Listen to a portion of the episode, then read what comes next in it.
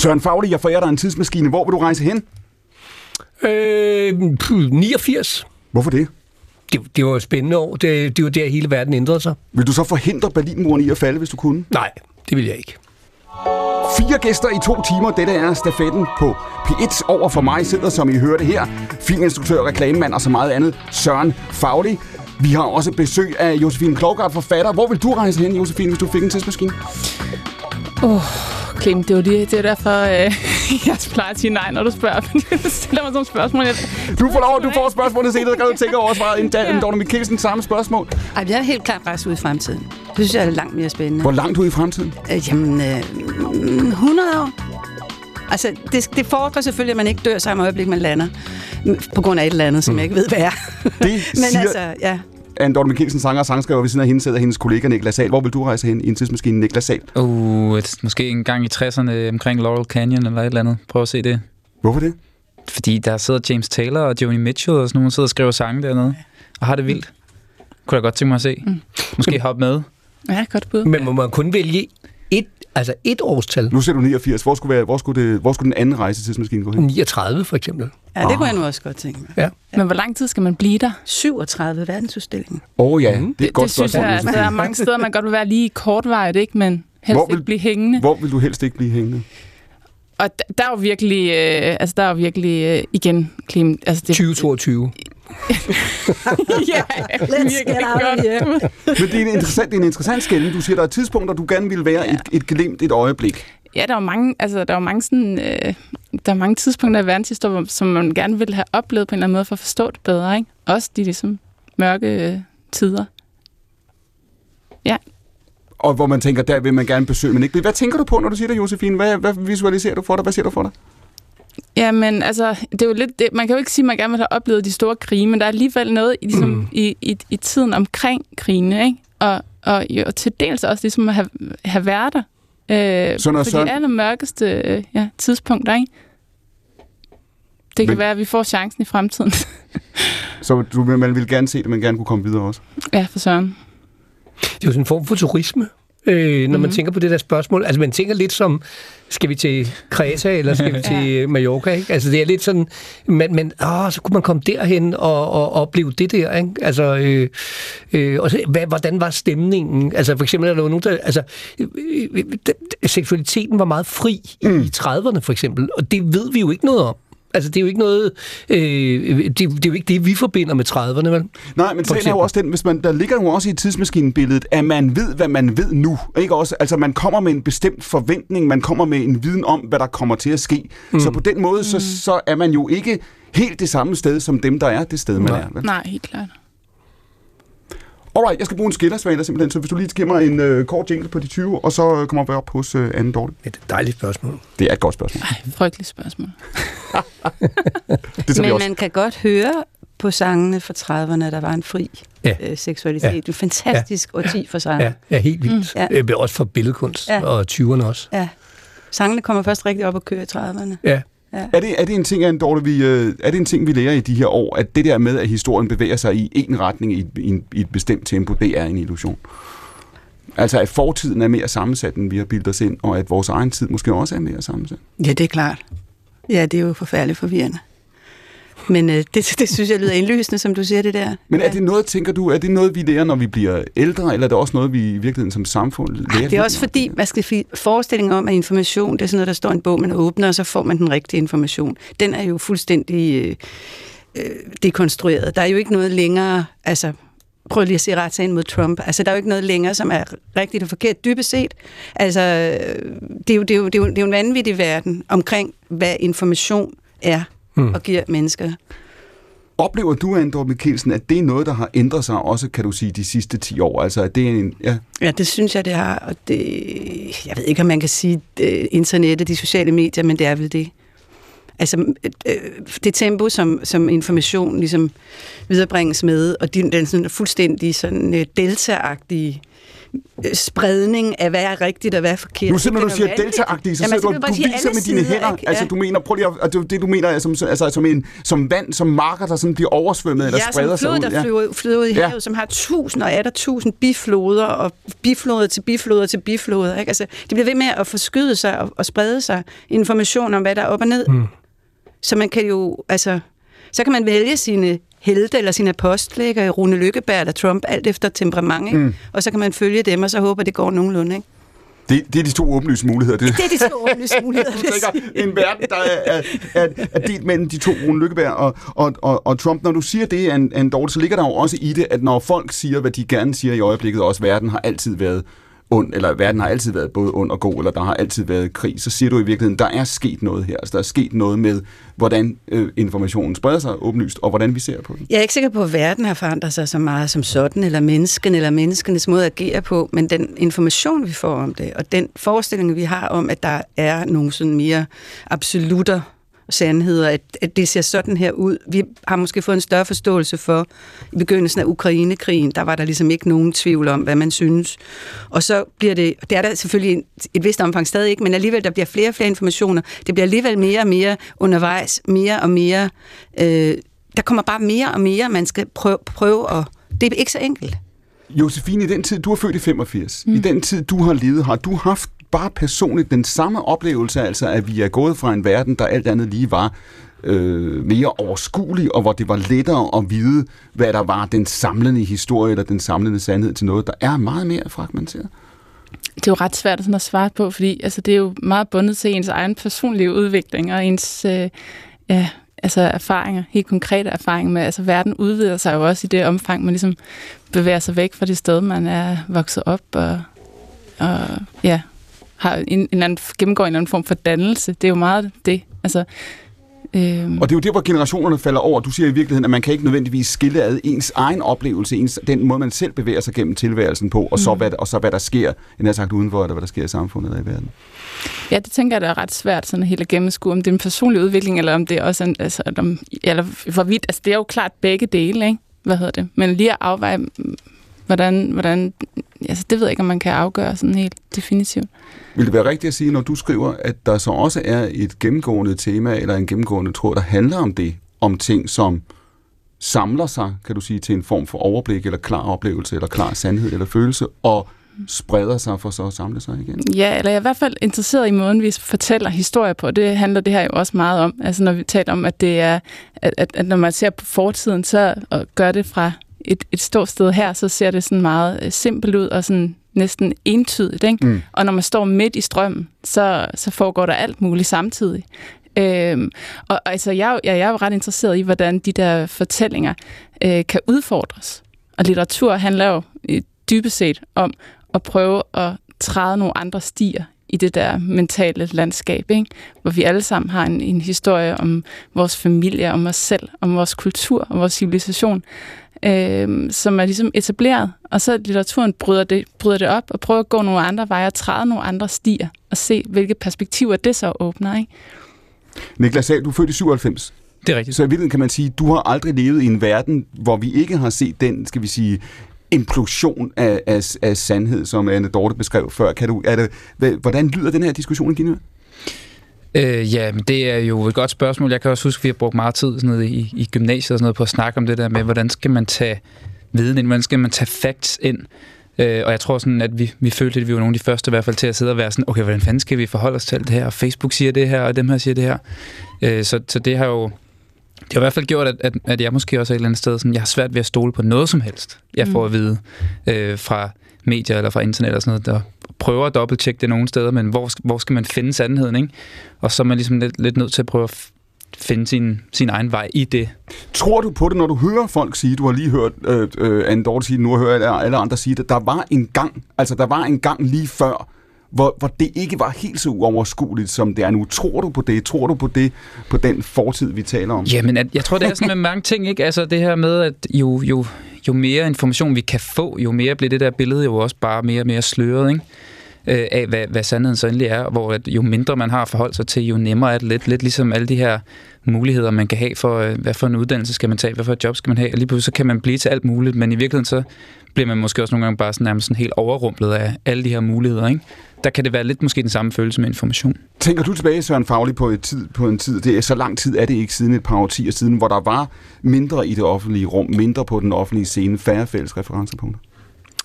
Nej, det, det, det, det er altså ikke baseret på. Jeg synes, jeg, jeg, jeg, jeg hæfter mig meget ved, ved det, den der propaganda, som man jo nu øh, hører om, russerne oplever. Mm. Ikke? Øh, og så tænker jeg jo på, hvordan det var under anden verdenskrig. Altså, at øh, der kunne man også flytte folk mentalt. Så, så, øh, så det, at man kan ligesom snøre folk, det tror jeg egentlig altid har fandtes, ikke? Mm. Altså, bare, vi, vi, vi, altså for eksempel det, vi holder jul, fordi øh, Jesus har fødselsdag der, ikke? Jo. Det, det falder sjovt nok sammen med solværv, som vi har holdt i årtusinder, ikke? Øh, som er der, hvor, hvor lyset vender, og vi så når andre, når andre taler om, om... Så det er jo bare, det er jo, jamen, det er jo bare en, en gammel propaganda, ikke? Altså, at, at Jesus skulle være født der, fordi det er noget, nogle kristne har lagt ned for at få magten over den højtid, ikke? Og, og, og, og nedtone den kultur. Det er bare for at nævne et eksempel på en en meget gammel kultur, som, som, ja, som vi stadigvæk øh, er fedtet ind i en eller anden øh, øh, underlig fortælling om. Altså, øh, du går ikke rundt, så, så jeg, ikke, tror egentlig, jeg tror egentlig, det altid har fandtes. Du går ikke rundt med en nostalgi eller en sentimental længsel efter, efter det offentlige rum, hvordan det ser ud for tyve år siden? Jo, altså, men jeg tror, jeg, jeg, jeg, jeg synes jo, det er sjovere at spørge en. Altså, det, det er jo banalt sådan nogle, sådan nogle, og, og sidde og snakke om internettet. Men altså, men det, men, men det handler, men det handler jo om, men det handler jo om, at vi at i dag masse kommunikerer. Ja. Og, og det, altså man kan sige, vi alle os, der sidder her, kommuni- altså masse kommunikerer jo igennem vores arbejde, ikke? Men, men, men at alle mennesker yeah. masse kommunikerer. Mm. Man siger et eller andet ud, og så får man nogle svar. Der er også nogen, der, der, der angriber en for et eller andet, som man ikke aner, hvem er, og sådan noget. Og, og, og øh, øh, det, det er voldsomt i vores sind, at vi alle sammen skal masse kommunikere.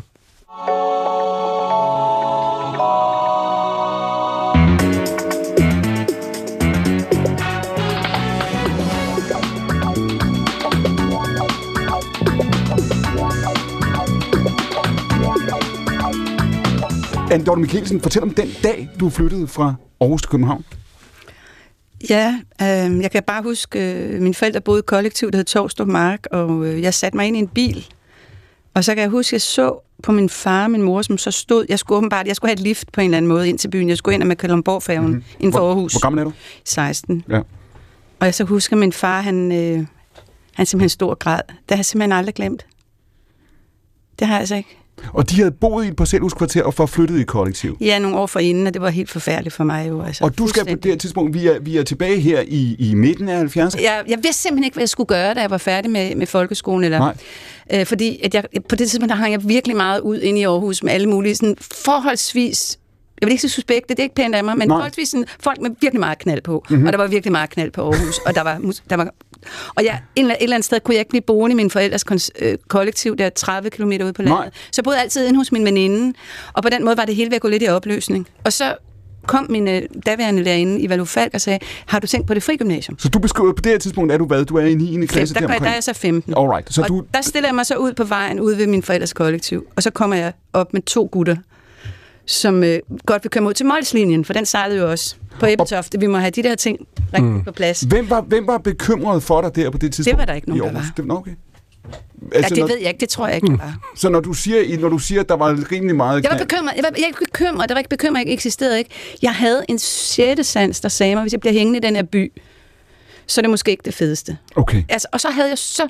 Siger min øh, lærerinde det der, og så tager jeg den på tommelfingeren til København, og så kom jeg ud på det frie gymnasium, som lå i en gammel fabrik ude på Krogshøjvej, Krogshøjvej i, i Bagsvær. Og så synes jeg simpelthen, at drengene var så lækre. Altså, det var nok den vigtigste grund. Altså, de havde det, de var længere hår, og, og de, var, de talte københavnsk, og det hele tiden var der bare en stemning på den skole, som mindede mig meget om min egen baggrund. Jeg havde også gået på lille skole og sådan noget. Der var en fed vibe. Så hende, din lærer, der sagde, at du skal ja. over på det fri. Det er der, du skal. Ja. Og så du beslutter dig for at flytte, flytte hjemmefra og flytte ja. til København og bo alene i en ja. alder af... seksten. Det var ikke så, så ualmindeligt nej. dengang. Du må tænke på... Nej, nej, nej. Jeg, jeg, jeg, ja. men, jeg, men, men det er jo ikke ualmindeligt, men det er en stor beslutning for dig.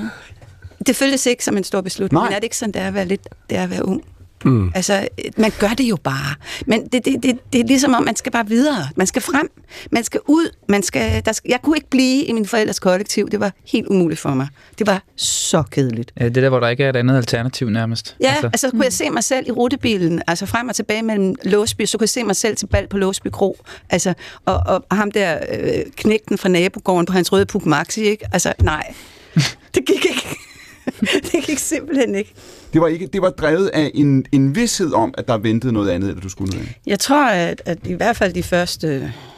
Ja, jeg ved ikke engang rigtig helt, hvornår det stoppede. Måske da jeg blev mor i virkeligheden, men den første store del af mit liv, der handlede jeg meget på intuition og mm. lyst. Kun, kunne man have holdt dig øh, øh, i den by, hvis, hvis samfundet havde stillet nogle ordentlige tilbud til dig? Som for eksempel hvad?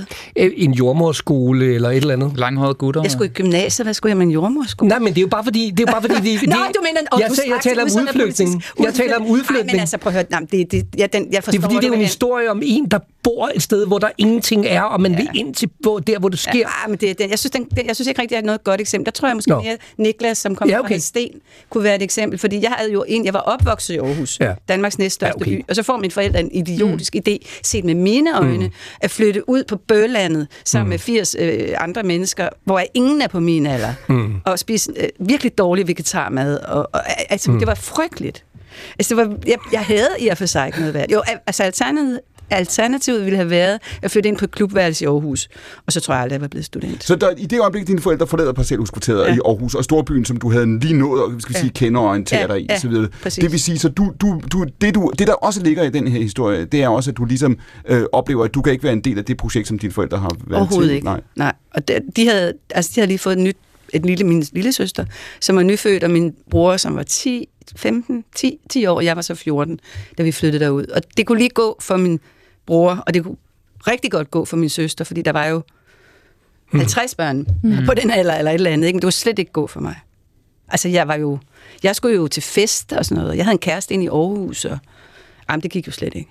Føler du på noget tidspunkt i den, i den proces, at du tænker, nu svigter jeg mine forældre, eller de kommer Nej. til... Nej. Det var bare, som det skulle være? Jamen, jeg husker min far græd, og det gjorde indtryk på mig. Altså, det var måske... Det gjorde meget stort indtryk, fordi lige pludselig var der nogle følelser, som blev meget tydelige. Fordi ellers synes jeg måske, at... Jeg ved ikke, om man kan sige, at der var en hårdkogthed i det. Altså, der var i hvert fald sådan et overlevelsesdrive, øh, som ikke gav plads for så meget sentimentalitet. Mm. Der gik ret mange år, før jeg begyndte at savne mine forældre. Det var faktisk først, da jeg var færdig med gymnasiet. Fordi man kan sige, at jeg kom i gymnasiet. Det er lidt ligesom, at unge mennesker tager på efterskole i dag, mm. i virkeligheden. Mm. Jeg flyttede jo fra mine forældre og gik, kom over på en skole fuldstændig fyldt med... med spændende mennesker. Så det var jo fantastisk. Alt, hvad du har sagt, og alt, hvad du siger om det, er også betonet af lyst, ikke? Jo. Og det er betonet, skal vi sige, af tilvalg eller, eller længsel, ikke af fravalg eller Nej. træthed. Eller... Så der er du. Du bor ja. i et kælderværelse i... Bagsvær. Bagsvær, og ja. du er øh, seksten år gammel og går ja. på det fri. Og det, ja. det, du også beskriver, er, det lever op. Det er, hvad du håbede, det ville være. Ja, det var fantastisk. Jeg elskede det. hundrede procent. Jeg tror ikke, jeg har prøvet det før. Det er lige nøjagtigt, hvad jeg har. Og det undrer dig, at jeg ikke tør. Flere chancer med det, end jeg tager. Når jeg har gemt mig væk, er det en gammel trick. Ikke at vise, hvem jeg er. Behold, og ligger lidt fjern og kold, og du bliver i tvivl om, hvad der sker. Prøv at sige, du kan lide mig, nu mere end kun med ord. Jeg er blevet skuffet et par gange. Jeg siger, du kan lide mig, jeg siger det så, jeg tror, at det du ved mig, bliver jeg ikke far.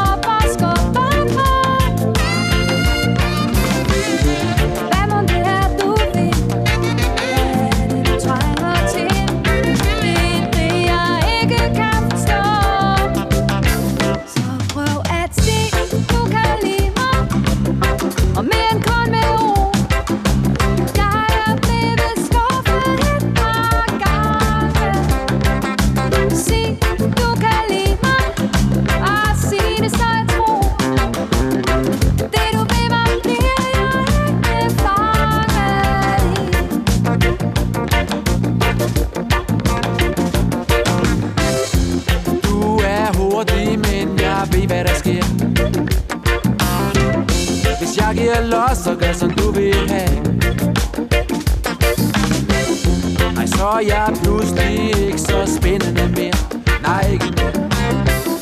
Og før jeg ved det, er der stukket af. Det er en garanti, når det vi kunne give. Jeg er ikke sådan en tang. Ingen skal prøve. Det er det første barn, jeg skulle gøre. Nej, Anne Dorte, sig, du kan lide mig nu. Du, hvad du lige sagde nu? Du, du har et billede af dig selv, Anne Dorte. Du har lige beskrevet det for os i studiet. Når du er hvor gammel, hvad sker der så? Ej, du, nej, nej, men det er bare den der. Når du går rundt med rollatoren, siger du? Jeg går rundt med rollatoren på Viborg Torv, ikke? Og de prøver at få mig tilbage på plejehjemmet med magt. Men jeg ved, hvor skal jeg stille? Hvor skal jeg søge? Sige, du kan lide mig. Hvor sen? Ej, Anne Dorte, kom nu bare. Vi har en rigtig dejlig lækker kage til hjemme på plejehjemmet. Se. Det er bare fordi, det er fandme undskyld, det bliver været rigtig lang tid siden, jeg har skrevet. Men altså, det er simpelthen, vi spiller den som sidste nummer men, i vores koncert, og folk går jo amok. Du, du, du, forudser, du forudser den dag, du er øh, halvfems, så er det, der er tilbage, ja, det er at sige, du kan lide mig. Det er det, der er tilbage. Er det et O? Er det et O? Jeg skulle have stillet samme spørgsmål. Ja. Øh, øh, mm, jeg vil sige, hvis man stod, hvor jeg står i dag, og ikke havde nogen hits, så var det ikke så godt. Så det er ligesom Catch toogtyve. Altså, hvis du har nogle hits, så kan du sige, jamen, jeg kan ikke lave Sig, du kan lide mig. Den har også haft fyrre år til at vokse i. Jeg kan, aldrig kom- jeg kan aldrig konkurrere med den. Men hvis man så først ligesom siger, okay, men sådan er det, og så bare giver sig hen til den øh, almindelige begejstring, øh, når man spiller den for scener, så jeg sørger for at gøre det godt, så, så synes jeg faktisk, det er fedt. Mm. Kim Larsen sagde engang øh, til Jesper Vind, så tror jeg, man kan aldrig konkurrere med sig selv som ung. Nej, det er jo mm. rigtigt. Det kan man ikke. Men, Men er det ikke, hvor mange numre kan du nævne, der er, er nu altså, øh, så gammel som det her er, og lyder som om, det kunne være skrevet i går, ikke? Jamen, det forstår jeg ikke, det spørgsmål, for der er masser af musik, der gør. Oh. Ej, det ved jeg ikke. Det er sødt sagt, men, men jeg har det selv personligt sådan, at når jeg synger de her sange i dag, jeg går ind i sangen, så er det faktisk, nu snakkede vi om at, mm. at rejse i tid. Det er som om, inde i sangen er der ingen tid. At inde i en god sang er der ingen tid. Nej, det er det. Der er alle dem, der er væk. Altså, jeg har skrevet fem hundrede sange, som er væk. Men dem, der ligesom ender med af forskellige grunde, det kan også være det tidspunkt, det er lige udkommet på, alt muligt ender med at være der og stå der. Jeg synes jo stadigvæk, jeg kan stå hundrede procent inden for at sige, du kan lide mig. Ellers ville jeg simpelthen ikke kunne synge. Mm. Men det er, jo også en, det er jo også en sang, som på den ene side har en total umiddelbarhed. John Lennon sagde engang, at når man skriver en sang, skal det være som at tale til en ven, ikke? Altså, det er noget, nogen siger til dig nu, på vej i bussen eller på vej over til stoppestedet. Og samtidig er der en enorm... Der er enormt mange nuancer i det her nummer, ikke? Det er, det er enormt nuanceret, og så ovenikøbet jo øh, fra begge sider. Før, da vi, da vi satte nummeret på, så siger du, det, det, det, det, det er svært at introducere dig med det, fordi man hører dig ikke det første eller andet nu. Men det gør man jo, fordi teksten er din, ikke? Ja. Hvordan, hvordan kom det i stand? Jamen, det kom i stand ved, at der findes et, et menneske, der hedder Klaus Kellerup, som er en fuldstændig sindssyg person, altså, og som jeg elsker højt, og som øh, øh, kan vælte en vær, og han øh, kom stormende op i min lejlighed på et tidspunkt. Der var virkelig mange, der prøvede at få mig til at skrive tekster dengang, fordi ja. Der er ikke ret mange, der kan det der, altså det var der i hvert fald ikke på det tidspunkt. Skrive tekster til andres musik. Man kan godt skrive sin egen sang, men det er lidt en, det er sådan en ting. Ja. Og jeg var sådan, havde lidt et, et ryg, og flere havde sådan henvendt sig sådan lidt venligt, ikke? Klaus Kellerup, han kom jo bare op til mig, og så satte han sig ind i min stue, så sagde, jeg skal bruge den der tekst nu. Fordi et eller andet, så kommer han med en eller anden røverhistorie. Apropos øh, propaganda. Jamen, den, hvis det ikke blev indspillet i morgen, og så... Jamen, mm. altså, det var, og det var jo altså, det passede jo ikke. Men det var, det var måden, han fik mig tændt på, og så skrev jeg teksten samme aften. Og det var også, fordi jeg synes, han var ret sød, ikke? Apropos. Det hjælper. Jeg havde en langt hår. Ja. Jeg tænkte, det skulle nok være. Ja. Okay, så det var, var det mere for at gøre indtryk på ham? Nej, nej, nej, jeg kan slet, det kan jeg slet ikke. Der går også sådan et rygte om, at jeg skrev en duet, fordi så kunne jeg så sidenhen møve mig ind i orkestret. Ja. Men det foregår slet ikke på den måde. Du kan slet ikke styre det der. Altså, det kan du overhovedet ikke. Du har ikke nogen magt over det. Det kommer bare. Altså, det, det, det, det kan godt være, at folk synes, at det er krukket at sige, men det vil jeg, det vil jeg simpelthen lægge hovedet på blokken på og sige, det har jeg simpelthen ikke nogen indflydelse på. Når du skriver teksten her ind til den melodi, der er, de har melodien, og så er der en nynnetekst på, eller en røvletekst, eller du har været... Klaus, han havde en idé, der var virkelig dårlig. Øh, der, den siger, jeg er blevet skuffet et par gange. Ja. Der synes han, der skulle stå, ligesom i det gode gamle Danmark. Ja. Det kom der ikke til. Men det var, ja, men det var fordi, han synes jo, at det var rigtigt nok, at lige præcis, hvis du lægger mærke til, at den linje har jo sådan noget højskolesang på, ellers er det reggae-nummer, men lige præcis ja, ja, den linje, ja. Som jo folk også altid elsker at synge med, og det er også det, der er det geniale i kompositionen, at du har det der, og så kommer der pludselig sådan en linje, som lige pludselig griber ind i noget dansk kulturelt, ikke? Noget, der ligger sådan helt ind i bunden af os. Mm. Da, da, da, da, da, da. Og så synes han så selvfølgelig skulle være noget med Danmark, men der vil jeg så sige, at du må jo aldrig putte flødeskum på flødeskum. Mm. Så den der historie var jo fortalt. Om det der med det her, det er noget, vi har til fælles, noget dansk, et eller andet. Så derfor skulle der jo selvfølgelig stå noget fuldstændig andet. Mm. Og gerne noget lidt sørgeligt. Jeg blev skuffet en gang. Oh. Nicklas Sahl, nu hørte vi Anne Dortes historie om, hvordan det var at komme fra Aarhus til København i to omgange, ikke i virkeligheden, ikke? Øh, og, og træffe den beslutning. Hvordan var din øh, rejse fra Hadsten herovre? Øh, jamen nok lidt det samme, ikke? Altså i hvert fald i forhold til sådan, øh, selve sådan, øh, motivationen til at komme afsted. Det der med, at der var bare ikke andet alternativ. Jeg vidste, jeg skulle overleve musik, og det skulle være i København. Øh, du, var, du var ham drengen over på nabogården, som, øh, som Anne Dorte kunne se frem til at skulle... Øh gå til bal med. Ej, så vil jeg sige Nicklas meget mere... Ah. Hvad kan meget man sige? Charmerende. Uh, jeg var meget spændt på at se, hvad det, hvad det var for et ord, der kom ud. Nej, men jeg, jeg skal passe på, for de siger i mit orkester, at når klokken er kvart over seks, så begynder jeg at blive sjofel. Så det prøver jeg altså om aftenen inden vores koncert. Det passer, det passer naturligvis ikke, men man skal være forsigtig. Ikke? Også som kvinde.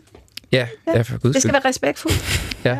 Men hvor gammel var du, Nicklas, hvor du tænkte, her skal, her skal jeg ikke være så meget længere nødvendigvis? Øh, jamen altså, jeg, jeg fik fortalt øh, for ikke så lang tid siden, at øh, jeg som ti-årig havde sådan sagt, jeg skal leve af at spille musik.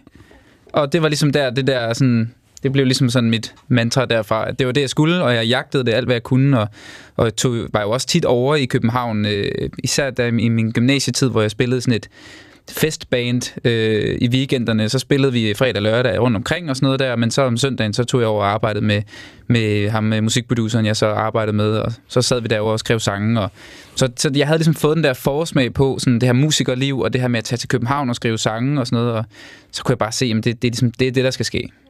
Og det du, det, du beskriver her, lyder jo som en relativt professionel, struktureret tilværelse, ikke? Altså, der, du, du spiller i, i festbandet, og så samtidig med, at du også har dine egne ting. Så, hvor gammel er du på det tidspunkt, er det ligesom er etableret eller op at køre? Jamen, der går jeg bare i gymnasiet. Hvor gammel er man der? Der er man sytten atten-agtigt, ikke? Og du tænker, at det her ikke bare øh, kan ske, men det vil ske? Ja, jeg var meget fast besluttet på det. Altså, jeg tror også, at øh, altså, fra at starte med at, at gå i musikskole, fra jeg var syv, og var, jeg var bare sådan, jeg var sådan et, også bare et barn, der var fuldstændig øh, fascineret af alt med musik, så jeg, jeg kunne simpelthen ikke se en anden verden, øh, jeg hellere ville være i, end den der verden. Så jeg, jeg gjorde simpelthen bare... Øh, jamen, jeg tror ikke engang, at jeg tænkte så meget over, hvad jeg gjorde. Jeg fulgte bare ligesom det spor, som musikken ligesom øh, lagde for mig, ikke? Forestil dig, at musikbranchen er ligesom at gå ned ad en lang vej med bind for øjnene, hvor der kommer alle mulige fælder, som du falder i. Mm. Har du sagt? Har jeg sagt det? Ja. Ja. Og så er der en, der går bag ved dig og trækker dig op af dem. Hvem er det? Jamen altså, det er jo, det er jo min kammerat og min manager og, og musik øh, øh, samarbejdsmand, som hedder Birk Storm. Øh, og man kan sige, at det der, jo, det der jo sker, det er, at jeg i anden G øh, møder ham her, Birk, øh, igennem noget fælles øh, netværk af en eller anden slags. Øh, og vi begynder at lave noget musik sammen, og, og på det her tidspunkt, der har jeg min, min far, han er sådan lidt min manager, øh, øh, og, og jeg kan ikke rigtig navigere rundt i det her musikbranche øh, noget, og det kan han i hvert fald heller ikke. Øh, så da Birk han kommer og ringer til min far, siger sådan, hey, skal jeg ikke prøve måske at lige overtage lidt den her rolle, og altså prøve måske at være sådan lidt, agere lidt manager, i hvert fald lige her i opstartsperioden, mens jeg arbejder med Nicklas med musikken og, og sådan noget. Og min far var bare sådan, åh, gudskelov, altså endelig en, der kunne overtage det der, fordi han ligesom ikke, han kendte ikke den der verden. Så Birk, han blev ligesom ret hurtigt den her person, som, som i hvert fald kunne styre mig udenom nogle af tingene. Øh, som, som, altså, han har haft en, en karriere, hvor han både har været trommeslager øh, professionelt, og, og øh, sangskriver og artist selv også, og vundet Karrierekanonen, og prøvet både at have det, at, hvor der var noget succes, og der har også været en masse nedture, og du ved, det der med, at han kom med en ballast, som, som jeg i hvert fald helt klart havde brug for, for jeg kom bare fra Hadsten, og alting havde bare været nemt med musik, og jeg havde altid bare altså, følt, at jeg havde vundet den ene sejr efter den anden, og så kom jeg pludselig til København der, og så tror jeg, det var meget godt lige at have en, der havde prøvet at se det andet, ikke? Men Dorte, du, du vil sige noget? Jamen, jeg tænkte bare på, om dine forældre havde noget med musik at gøre. Nej, faktisk ikke. Det er, Siden det... du var så fuldstændig, eller hvad det, hvad det var, der spurgte dig ind på det? Jeg tror, det er noget med nogle... Øh, altså, en blanding af noget med at møde nogle, nogle pædagoger, altså allerede fra sådan noget børnehave og sådan noget der, som, som spillede og sang, og hvor jeg igen bare har sådan måske en lille smule mere, altså en lille smule større fascination end de andre børn, omkring det her med at synge og spille. Øh, og det fortsætter ligesom bare hele tiden. Ja. Øhm, Hvor meget, meget ældre var han, Birk, end dig? Han er vel ti år ældre end mig. Okay. Ja, ish. Så det er også, du har i virkeligheden også, selvom du øh, ikke er ældre, end du er nu, ikke? Øh, så kan man sige, så er du også kommet ind, du har haft den erfaring at bygge på i virkeligheden, ikke? Altså når du siger før, han har prøvet nedturene og opturene mm. og så videre, ikke? Jo, man låner lige lidt erfaring der. Hvad betyder det for dig? Kan man virkelig det? Det synes jeg faktisk godt, man kan. Altså, med, med den, den rigtige person i hvert fald, som på en eller anden måde kan... Øh, formå at se det menneske, man, man jo er, og, Og der var vi nået også til et punkt på et tidspunkt, hvor, hvor at, at jeg også måtte sige, sådan, du er nødt til faktisk at stoppe med at redde mig fra de her ting. Jeg er nødt til at prøve at mærke, lige at prøve at lave en fejl, eller lige prøve at gøre et eller andet, som jeg måske godt ved... Hvad, hvad var det, du nødig ville stoppes fra? Jamen, det er et godt spørgsmål. Jeg sad og tænkte over det, mens jeg sagde det, for det kan jeg egentlig ikke huske, men jeg tror egentlig bare, det var mere det der med at, at kunne i hvert fald sådan, agere sådan rimelig spontant på nogle ting, og reagere mere spontant på nogle ting, uden at skulle ringe til, til Birk, ikke? Og være sådan, nå, hvad tænker du om det her? Hvad betyder det for dig, Nicklas, hvad andre synes? Øh, jamen, det betyder da rigtig meget for mig. Altså, øh, som... Er du en pleaser? Jeg er meget en pleaser, tror jeg. Altså, og det er et ord, du bruger selv, ikke? Jo, det vil jeg nok gøre. Altså, jeg, jeg, jeg, min far, han kalder mig diplomaten. Ja. Øhm, fordi jeg ligesom, øh, jeg, jeg, jeg, jeg holder mest af at være i et rum, hvor, der, hvor folk er glade. Og hvis jeg kan gøre, prøve at styre det en lille smule, og det kan jeg ikke, men øh, jeg kan prøve nogle gange. Øh, så det er ligesom, jeg ved ikke, hvor, hvor det kommer fra. Altså, øh, lige den der med, at jeg skal prøve at sørge for, at alle er glade. Men det er noget, man, jeg jo også helt sikkert har fundet ud af, kan, kan være en kæmpe gave, men det kan helt klart også være en kæmpe udfordring nogle gange. Hvordan? Ja, men fordi du kan jo netop ikke styre, hvordan folk de øh, reagerer på et eller andet, eller jeg prøvede mig også nogle ting, det der med at prøve at skulle fyre et band, fordi vi skulle noget andet, altså vi skulle have en anden slags opsætning med, med bandet, og skulle ringe til de her folk, og, og jeg kunne jo ikke sige det på en måde, hvor jeg kunne tilfredsstille nogen. Det var jo ligesom sådan en, jeg kan kun skuffe folk, eller sådan, øh, og der tror jeg, det var, det var i hvert fald en af de der oplevelser, hvor jeg, hvor jeg godt kunne mærke det der med, jamen det var... Det var virkelig, virkelig svært for mig ligesom at, at prøve at steppe ud af den her pleaser-rolle. Det er meget stærkt, at du gjorde det. Du kunne have sat din manager til det. Det ville andre have gjort. Ja. Ja, men det var, det var ligesom det var det der, de der bånd, som han lidt for tætte til. Altså... Ja. Nu, nu Anne Dorte spurgte før, hvor det kom fra, eller hvor du ligesom havde den sikkerhed eller den overbevisning. Hvor, hvad tror du der i den, i den første fase, altså indtil, altså da du oplever, at du kan øh, spille guitar, du kan tage ud og spille med det her festband, du har styr på det her, ikke? Altså der er, hvad tror du den der første succes betyder? Øh, jamen, den betyder jo øh, hele verden omkring det der med, hvornår det, du får de der rygklap, altså hvornår det, du får en bekræftelse på, at du er god til et eller andet. Det tror jeg alt, altid har betydet meget for mig. Jeg tror også, sådan, når jeg prøver at tænke lidt tilbage i, hvad der kan have været underbevidste ting, så, så spillede jeg også en hel masse fodbold, men kan jeg tydeligt huske det her med, at, at når jeg var ude at spille fodbold, så kunne jeg ikke rigtig imponere nogen, og slet ikke sådan mine forældre og sådan noget. Jeg tror, jeg prøvede rigtig meget det her med at imponere min far, kan jeg huske. Det var, han har ligesom altid været sådan et stort forbillede på, på alle mulige punkter, og som, som fædre jo tit er. Øh, og øh, der var et eller andet med, når jeg kom hjem og havde lært at spille uh, Let Your Fingers Do The Walking af Surtol, så var der ligesom sådan en... Det lyste ligesom op i hans øjne, og var sådan... Du ved, man kunne mærke sådan en... At det synes han skulle være fedt. Så jeg tror, at de der oplevelser har jo har gjort det, ikke? Jeg vil sige, det var det samme. Jeg var blevet det samme. Jeg prøvede også alt muligt sport. Ja. Gik ikke ret godt. Nej. Og, og mine forældre var så ligeglade. Men første gang, de hørte mig spille på en guitar, så blev jeg jo nærmest båret rundt, mm. som de moldaviske kronjuveler. Uh-huh. Se, hun kan synge, du ved. Ja. Altså, det er jo også sådan noget, der... Det ja. er jo med til at forme os, ikke? Altså, hvad er det, der vi kan imponere vores nærmeste med, ikke? Ja. Og i og med, at, at mine forældre ikke rigtig var sådan spillet musik eller sådan noget, så skulle der måske heller ikke så meget til. Hvornår har, du, hvornår har du imponeret dig selv? Hvornår tænker du, det her, nu, jeg, det her det er fandme stolt af? Det her, det, nu rammer jeg noget her? Det tror jeg faktisk rigtig tit, jeg har tænkt. Altså med, med lige præcis musikken. Altså lige præcis i den verden, der har jeg altid tilladt mig selv at være stolt af mig selv og tro på mig selv. Og så har der været, altså jeg var meget genert barn egentlig som udgangspunkt, og, og stadigvæk ikke sådan øh, ham, der skal være allerhøjest i rummet. Øhm, men lige præcis med musik, der tillader jeg mig selv at, at, at give den fuld mm. gas. On a train, out of town, driving over swinging bridges, rotten boards are giving in. You hear I go like an astronaut, leaving for a new adventure, and all the stars are in my reach. You told me about your place, where dreams grow in your flower bed. It's your play, I run to. I'm enchanted, I blame you.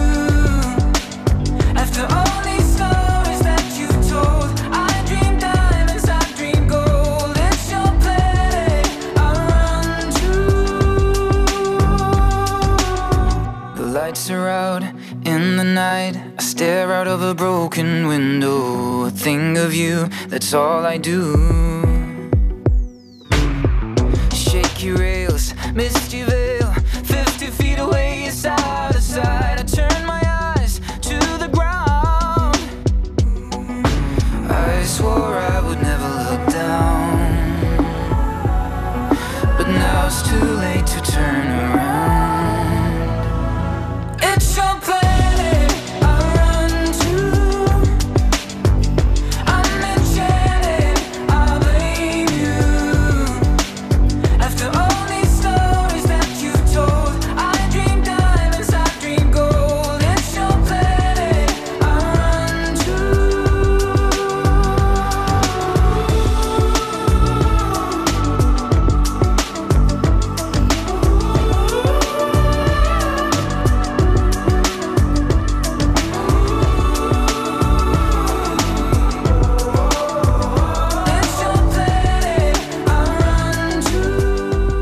andet Nicklas, og den sang handler jo i virkeligheden om det der med at, at flytte til København. I høj grad, ja.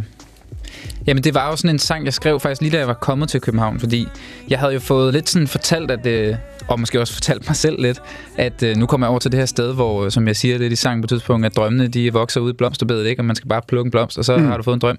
Men, øh, men jeg tror, at da jeg kom over, så, øh, så lander jeg jo i sådan en eller anden lejlighed i Nordvest, og, og det er jo meget fedt, men øh, jeg, jeg tænker ikke så meget over det. Jeg får at vide på et tidspunkt, at... Øh, det kan godt være, at du lige skal sætte en hængelås på, på din egen dør, fordi vi ved faktisk ikke helt, hvor mange der lige har nøglerne til den her lejlighed. Og var sådan, nå okay, og min far politimand, han var sådan, nå okay, det skal nok gå. Vi gik ud og købte en hængelås, og, altså, og der var bare bandekrig lige over ved siden af. Og, altså, så, og jeg tror sådan, så, så, det er også det der med, jeg troede, jeg skulle til at leve musik nu, øh, da jeg var kommet derover, ikke? Altså, jeg havde slet ikke tænkt over det der med, pludselig så stod jeg jo derovre og skulle betale husleje, og så måtte jeg ud og finde arbejde og studere og sådan noget. Så, så Planet kom ligesom til for ligesom... Ja, hvor jeg ligesom satte det lidt i perspektiv af det her med, at jeg følte sgu egentlig lidt, at jeg var kommet til den her anden planet, og hvordan skulle jeg ligesom gebærde mig omkring de, alle de her aliens, der rendte rundt omkring mig, ikke? Så det er også det er en længselsang for en, der er ankommet i virkeligheden. Ja, det var det lidt. Og det, du oplever nu, fordi så din karriere er jo stadigvæk... Vi tæller jo en meget komprimeret tidszone her. Nu kommer det til at lyde som om, det er lang tid siden, du flyttede til København. Det, det er i princippet ikke, vel? Og du har, du har også lige noget omkring universitetet, som du sagde, og så videre. Og nu, efter corona, du talte om det før, så er alting åbnet op igen. Nu springer det frem. Øh, ny musik, dansksproget musik, øh, nye navne og en, en eksplosion i virkeligheden. Lidt jævnfør det, vi øh, diskuterede før. Hvor, hvordan er musikbranchen været egentlig nu? Og jeg synes, den er lidt overvældende faktisk, altså sådan i forhold til, jeg synes, den er, jeg, jeg ved ikke, om det bare er, det er jo bare, hvordan jeg ser det, men jeg har sådan en følelse af sådan øh, mættet, altså jeg føler mig mættet af, af, af alt det musik, der er omkring mig, der, der sker, nu er der også festivaler, og der er alle mulige ting, som, som, øh, som, som, som jeg synes kan være sådan lidt... Øh, lidt voldsomt af sådan, af sådan, så meget input over det hele, og jeg, altså, jeg hørte på et tidspunkt et eller andet med, at det er tres tusind sange, der kommer ud hver fredag, eller, eller det er i hvert fald det der med, jamen, der, og der er en ny kunstner hele tiden på den nye pladeskab, og så, altså... Det er lidt som om, at der er ikke nogen stabilitet at, at finde i det. Og kan det, du genkende jeg, det, Anne Dorte?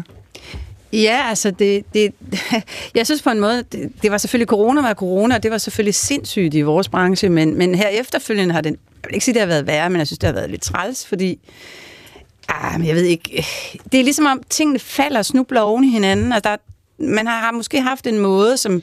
midt i, den, i det kaos, som musikbranchen er, skal være et eller andet mm. sted, har der alligevel været nogle lidt mere sådan genkendelige mønstre, eller jeg ved, jeg ved jeg ikke. Ja, det er men bare er det helt også... meget svært at gennemskue, at, men...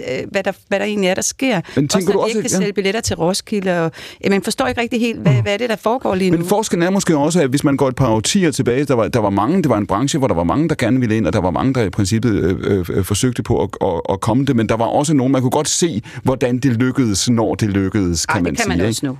Ja, men alligevel er der ikke en... Det, det virker måske lidt som om, at der er en... en er der flere ombud, tror du?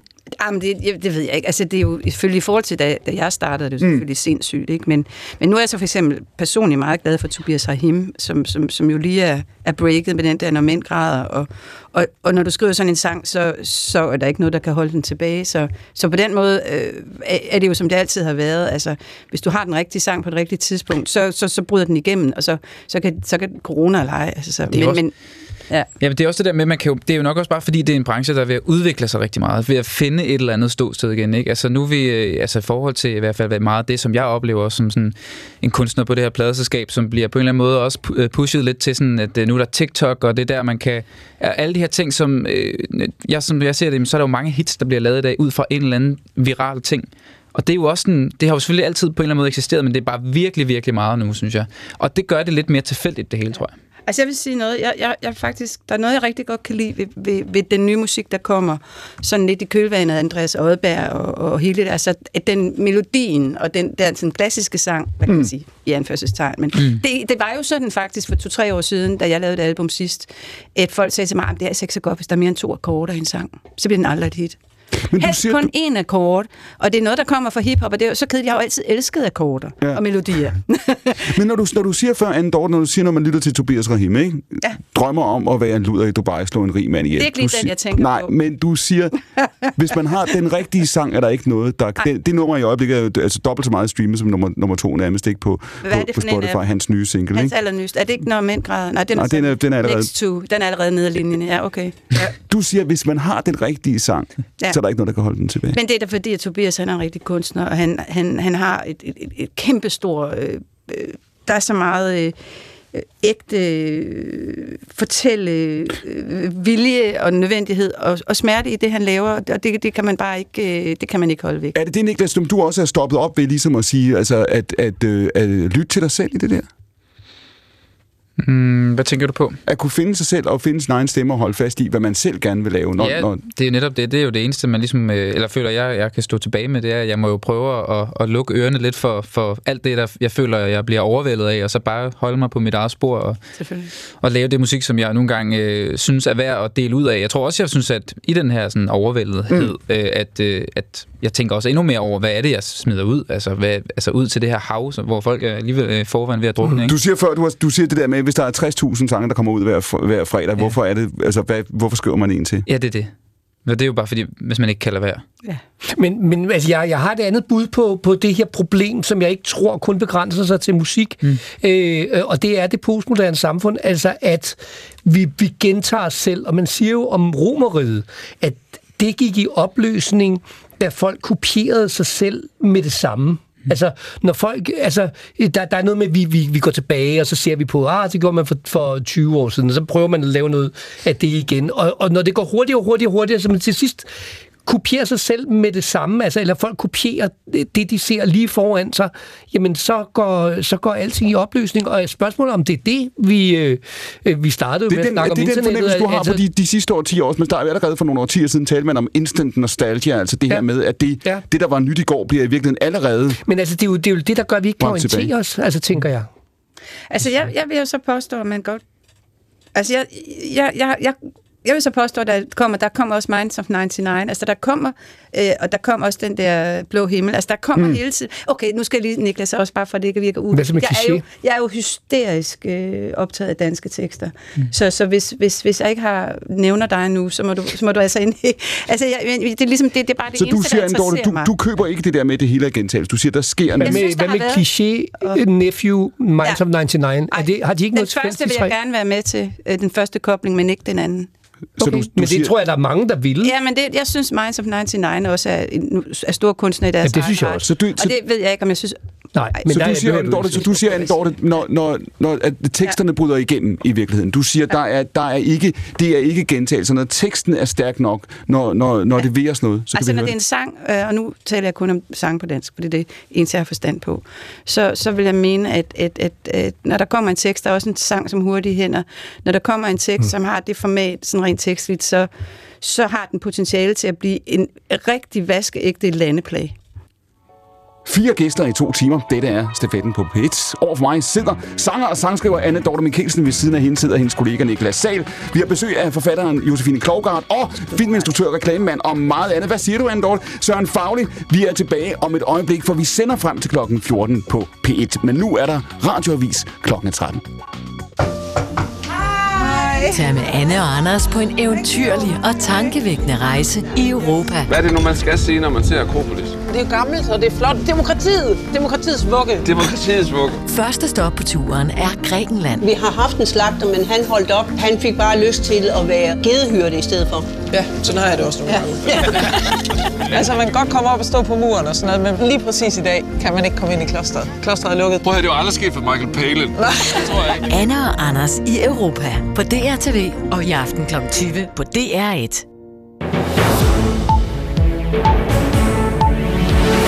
S A S'er og de strejkende piloter forhandler stadigvæk om en ny overenskomst. Det har de gjort nærmest uafbrudt siden i går formiddags.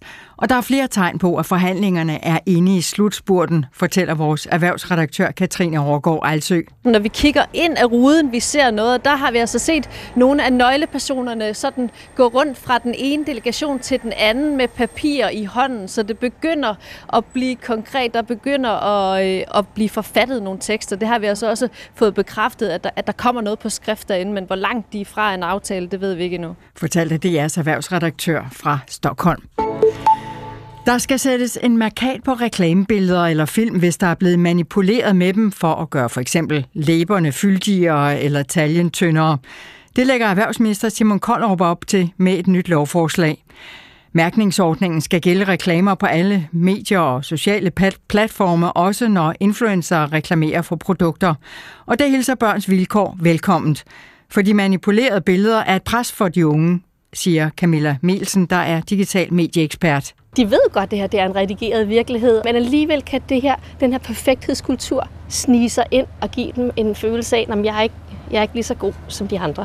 Flere end hver tredje af pigerne i niende klasse ændrer på billeder af sig selv, før de lægger dem på sociale medier, viser en undersøgelse fra Børns Vilkår. Og derfor vil lovgivningen være et skridt i den rigtige retning, siger Camilla Melsen. Det kan gøre en forskel, at man måske kan blive mindet om, at det her det er faktisk en redigeret virkelighed. Det er faktisk ikke lige så perfekt, som det egentlig ser ud. Så kan børn og unge måske i højere grad sænke skuldrene og tænke, at det er jo bare en reklame. De danske fodboldkvinder røg ud af E M, før det for alvor blev rigtig sjovt. Kravet var en sejr over Spanien i aftes, hvis danskerne skulle videre til kvartfinalen. Men det endte med et et nul nederlag.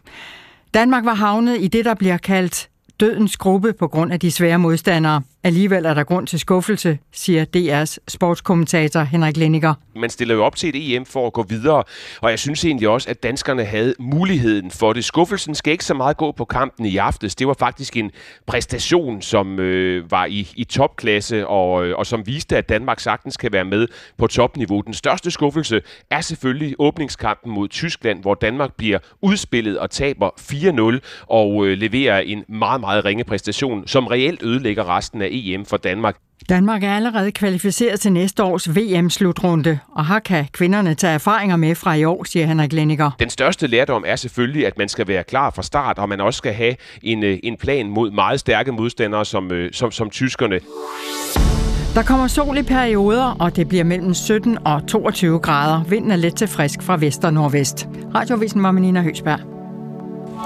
Fire gæster i to timer. Dette er stafetten på B et. Over for mig sidder, hvis nogen skulle være i tvivl, skorpionen Søren Fauli. Det er det eneste, du tror på, det er stjernetegn. Nej, jeg tror ikke på stjernetegn. Men jeg er ikke, jeg er ikke så bange for død. Du tror ikke på markedsmekanismerne? Efter, nej, nej, ikke nødvendigt.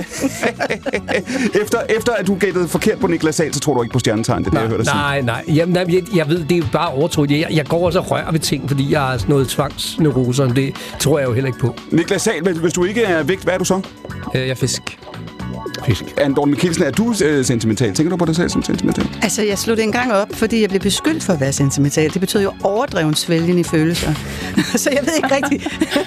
Men jeg synes jo, det er et spændende felt. Man skal måske være lidt varsom med, hvor tæt man går på. Men jeg synes godt, man kan nærme sig. Hvad? Hvorfor er det farligt? Ja, fordi, at, at, kan man sige, sentimental er det modsatte af kynisme. Ikke? Mm. Det er to sider af samme øh, mønt, ikke? Og ingen af delene er vel kønt. Det gælder jo om, at der skal være, det skal være ægte. Og sentimentalitet har vel øh, en klang af noget kunstigt. Mm. Noget vildt og noget falsk. Ja. Er det rigtigt, falsk. Josefine Klougart? Er der i ordet, det at være sentimental, er det grundlæggende skidt? Ja, yeah, det er det vel lige sådan den måde, vi normalt forstår det på, ikke? Det, det, det tænker jeg da også. Hvad hedder det? Men det er jo klart, at der skal jo være et element af, altså af åbenhed i os som mennesker mod det, vi mærker. Ikke? Og er ikke al kærlighed så. Eller forbundethed på en eller anden måde sentimental? Nej. Øh, jamen, det kommer igen an på lige præcis, hvordan man forstår det ord. Ikke? Altså, men, men jeg tænker da, at det er meget essentielt, at vi formår det der at, at være i kontakt med noget, vi mærker, og noget, som vi måske ikke har sprog for. Øh, og det sentimentale, det bliver jo tit pinligt, hvis man så prøver at give det et sprog, og så der ikke også er øh, en hårdhed i sproget og noget, noget form og så videre, som så kan ligesom tøjle den der vilde sentimentalitet, ja. Som jo ikke er til at holde ud. Så det konkrete i virkeligheden er sentimentalitetens modsætning, at holde den på plads? Mm, ja, ej, det ved jeg ikke, man kan sige, for jeg tænker også, at alle mulige sådan abstrakte, hvad hedder, kunstneriske former og så videre kan være med til at, at, at skabe nogle rammer, hvor i den der åbenhed kan udfolde sig, så den inviterer andre ind. Det sentimentale, det handler jo også om, at der ikke er plads til andre i følelsen. Mm, det er rigtigt, men, men, men, men jeg synes godt, man kan snakke om, man kan nærme sig den. Øh, Jamen, altså, at, at, at, at, at den, den kan være sådan et, jeg ved ikke, om man kan sammenligne med en skrant, man går hen til og mm. går ud, men ja. Man springer ikke. Altså, det, fordi hvis man ligesom går, går all in på ja. At være sentimental, så bliver det jo så bliver det, som du ja, siger, så bliver det måske som du præcis som du siger, så lukker man andre mennesker ude. Ja, det er i hvert fald det er jo, altså der det er jo virkelig kedeligt med folk, der er meget bange for at være sentimentale, faglige. Hvad hedder det? Jeg er ikke bange for det. Jeg græder til ja. Alle. Til, altså sig, vis mig de sidste tre minutter af en film, så sidder jeg og tuder. Ja, okay. Ja. Lyden af en tør gren lagt hen over et knæ, sejt og knagende, giver fibrene sig og springer, mens natten bøjer sig ind over huset og lægger hele sin vægt i. Barbara vågner ved tordenvejret. Fronten nærmer sig fra øst, inden for land og lukker sig omkring sommerhuset. Store dråber, der falder tungt på tagpappet. Det lyder organisk som en krop. Ikke hårdt som småsten, men blødere, som var det dyr og insekter, der bliver slået i stykker, når de rammer taget og kastes tilbage op i luften i en ny form. Små, næsten usynlige dråber, der falder på taget og løber ned over det ro tagpap, løber i tagranden og ned gennem nedløbsrøret. Barbara ligger stille i sengen. Lytter til den rislen for rørene ude på den anden side bag brædderne og isoleringen. Lytter til den murende lyd af torden, der kommer og går ud over havet et sted, og hun synes, det hele taler sammen og forbinder sig i hende. Mm. Hvem er Barbara? Det er hovedpersonen i min, øh, min roman, Alt det, du kunne få. Og du siger, der er ingen, der kan huske den titel? Ja, alle opfinder lidt deres egen titel. Hvad, har du hørt titler, der? Ja, altså jeg har hørt nogle virkelig gode titler. For nylig var jeg ude og tale med en præst, som, som, som, øh, som sagde, øh, ja, vi skal tale med Josefine Klougart, der skrev romanen. Øh, alt dette kunne vi have været. ja, men øh, jamen, det synes jeg er meget. Så det er sådan det, er det som psykologerne har en, de gamle dage psykiaterne havde en Rorschach-test, ja, ja. Hvor de viser et, hvis der er nogen der er i tvivl om det, så viser man en, altså et, et billede, et, et stykke papir med noget, en bletklat, og så ser du et eller andet, ikke? Så siger du, det er det er en en, en fugleæderkop, eller det er hvad, hvad nu er du siger det er en ja. Rorschach-test, det her. Ja, ja, ja. Det Al, alt dette kunne vi have været. Det er også en, det er fortsættelsen. Jeg havde engang en titel på en sang der hed If I Killed Your Night, som der var en, en, en journalist, der sagde, ja, din nye single, Nicklas, If I Killed You Now, kan du fortælle mig? Jeg sagde, det, er, det hedder den altså ikke. Det går ikke. Også god. Ja. Ja. Og, og, og Barbara er, da vi møder hende i bogen på det her tidspunkt, mm. relativt tidligt i bogen. Ja. Hvem er hun der? Jamen, der er hun en ung pige, der er med sine forældre i sommerhus. Sine forældre og sin lille søster i sommerhus ved Vesterhavet. Og har sådan en, en i virkeligheden serie af sådan nogle øh, erfaringer af, ja, man kunne kalde dem af enhed. Altså i hvert fald for sådan en stærk forbundethed med naturen og den konkrete verden. Det er Sara og Barbara og Sonja og Erik. Sonja og Erik er forældrene, yes. Og de er på det her tidspunkt, jo, da de, de, de, de møder hinanden og bliver forelsket osv., mm. så søger de på landet og drømmer om et lille hus på landet, kan man sige. Kan man sige det på den måde? Øh, de drømmer om det store, åbne hjem. Ja. Altså i virkeligheden, jeg sad og følte mig lidt, øh, hvad hedder det, på alle mulige måder ramt, og da du fortalte, øh, Anne Dorte, om den der, det der kollektiv, der tænker, shit mand, altså det der, den form for tortur, det har været at være trukket igennem som barn. Altså, det er jo sådan en vision, jeg også lidt har. Altså, jeg, jeg er ikke så langt væk fra Sonja i den her bog. Øh, hun har også den her idé om et, et, et, et forbundet liv. Et, øh, altså, hun har læst Rousseau på universitetet og har sådan en visionær idé om at vil skabe sådan et, et levende hjem, hvor man er helt tæt på naturen. Og for det ikke skal være løgn, så er det kollektiv, som Anne Dorte flygtede fra, da hendes forældre flyttede ud, det her ligger jo ikke så forfærdeligt langt på Danmarkskortet fra, hvor, hvor, hvor de flytter hen på, på, på, på Mols. Nej, men ja. I en vis forstand, Josefine, så får de jo, fordi vi følger Sonja og Erik, vi hører ja. Deres historie ja. Og døtrene, Sara og Barbara, de får vel på en eller anden måde, hvad de ønsker sig, ikke? Jo, men sådan som det jo også altid er, så, så, så det, der står tydeligt frem, det er jo også alt det, man ikke, alt det, man ikke får, ikke? Alt det, det kunne du få, hedder den. Altså, den hedder ikke alt det, det fik de. altså, så, så den handler jo sådan meget om, om, øh, ja, om, ja, om, om det, det kæmpe savn, der også er, ikke? Det, de jo rent nok, de lykkes jo med at skabe et meget fantastisk hjem, de her Sonja og Erik. Men det er også et, et hjem, hvor der er en mor, som har et meget stort savn, ikke? Som det bliver børnenes opgave, som det jo ofte er, at prøve at forstå. Mm. Øhm, ja. Og det, jo, men det er jo både en, men igen, det er, der er også lidt noget med vinklen, ikke? Fordi når jeg siger før, der er meget, de får, altså der, der tilstøder dem jo ulykker og ulykkelig kærlighed og distancering, der er alt muligt, som, yeah. som der sker, men yes. man kan jo også vende det om at sige, nå, men, øh, øh, de, der er, det virker også som et, som et hjem, hvor de er, der er meget, der er, der er enhed, det udtryk brugte du før, ikke? Mm. Der, der, der er der meget, der lykkes. Ja, jamen det har du, det har du sådan set ret i. Altså, men, men man kan sige, at den der titel, den har også sådan, altså for lige at vende tilbage til den, så har jeg sådan tænkt den så, ligesom sådan en linje i en folkevise, der bliver gentaget nogle gange undervejs. Altså egentlig tænkt, yeah. det er som sådan en, en, en sætning, der kunne gælde for mange af dem, men helt konkret, der er det en sætning, som Sonja, hun tænker, da hun, øh, som mange andre kvinder i hendes generation, oplever det her med, at det skulle være et fælles projekt, altså det med at skabe det her hjem, og så, så er han der ikke vel. Og hun tænker om Erik, alt dette kunne du få, hvis mm. du bare var. Hun står der døtterne af dig, og hun, hun, hun, og hun er en, som alle øh, altså mænd på Mols forelsker sig i. Fuldstændig, ikke? Ja. Ja. Yes. Og, og Erik, som hun vil have. Ja, han arbejder. Altså, han hører til den der generation af, af, de, altså, af tabte mænd, ikke? Som hvis man på en måde mister til arbejdet Erik, han er beskrevet som sådan en, en lidt virrende type, vildt opfarende, fordi han har så sindssygt travlt med sit arbejde, ikke? Øh, og, og hvad hedder det? Og han, er, han er der jo ikke. Er det, er det sandheden, du fortæller nu, eller er det Sonjas sandhed, du fortæller nu? Øh, jamen, jeg tænker, at det, det, er, det er Sonjas sandhed, men det er jo også... Altså, jeg tænker, og jeg er ret enig altså, i den analyse, at han er sådan rimelig repræsentativ for en generation af mænd, som på papiret, altså min forældres generation, hvor, hvor man kan sige, at man på papiret ligesom havde en enorm frihed. Ikke? Altså, man havde en frihed til at definere øh, kønsrollerne på en ny måde, sådan med ungdomsoprøret i ryggen osv., øh, men hvor man i realiteten kommer til at reproducere en, en måde at være familie på, som egentlig er ret traditionel. Mm. Hvor, hvor det med huset og børnene, og øh, det, det bliver kvindens alene, og hvor mændene stadigvæk arbejder rigtig meget. Men Dorte? Jeg, jeg tænker, hvorfor har Sonja ikke et arbejde?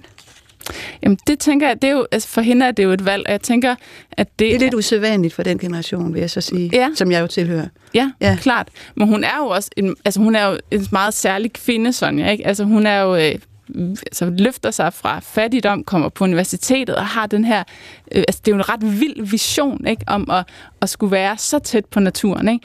Og, øh, og det er jo også den, der ender med ligesom at give øh, backfire, ikke? Fordi en, en del af den idé om det vilde naturlige er jo også den indre vilde natur, der på en eller anden måde skal, skal have lov til at, at fylde, ikke? Og mm. det blev så også, øh, hvad hedder det, da hendes børn så begynder at, at, at udfolde sig kunstnerisk, så, så opstår der en masse problemer, ikke? Det er den klassiske historie om, hvordan vores idealer kommer til at gøre os ondt til sidst, ikke? Men i dynamikken mellem de to, er, øh, Erik elsker Sonja, ikke? Jo. Ja. Jeg tænker, der er masser af kærlighed.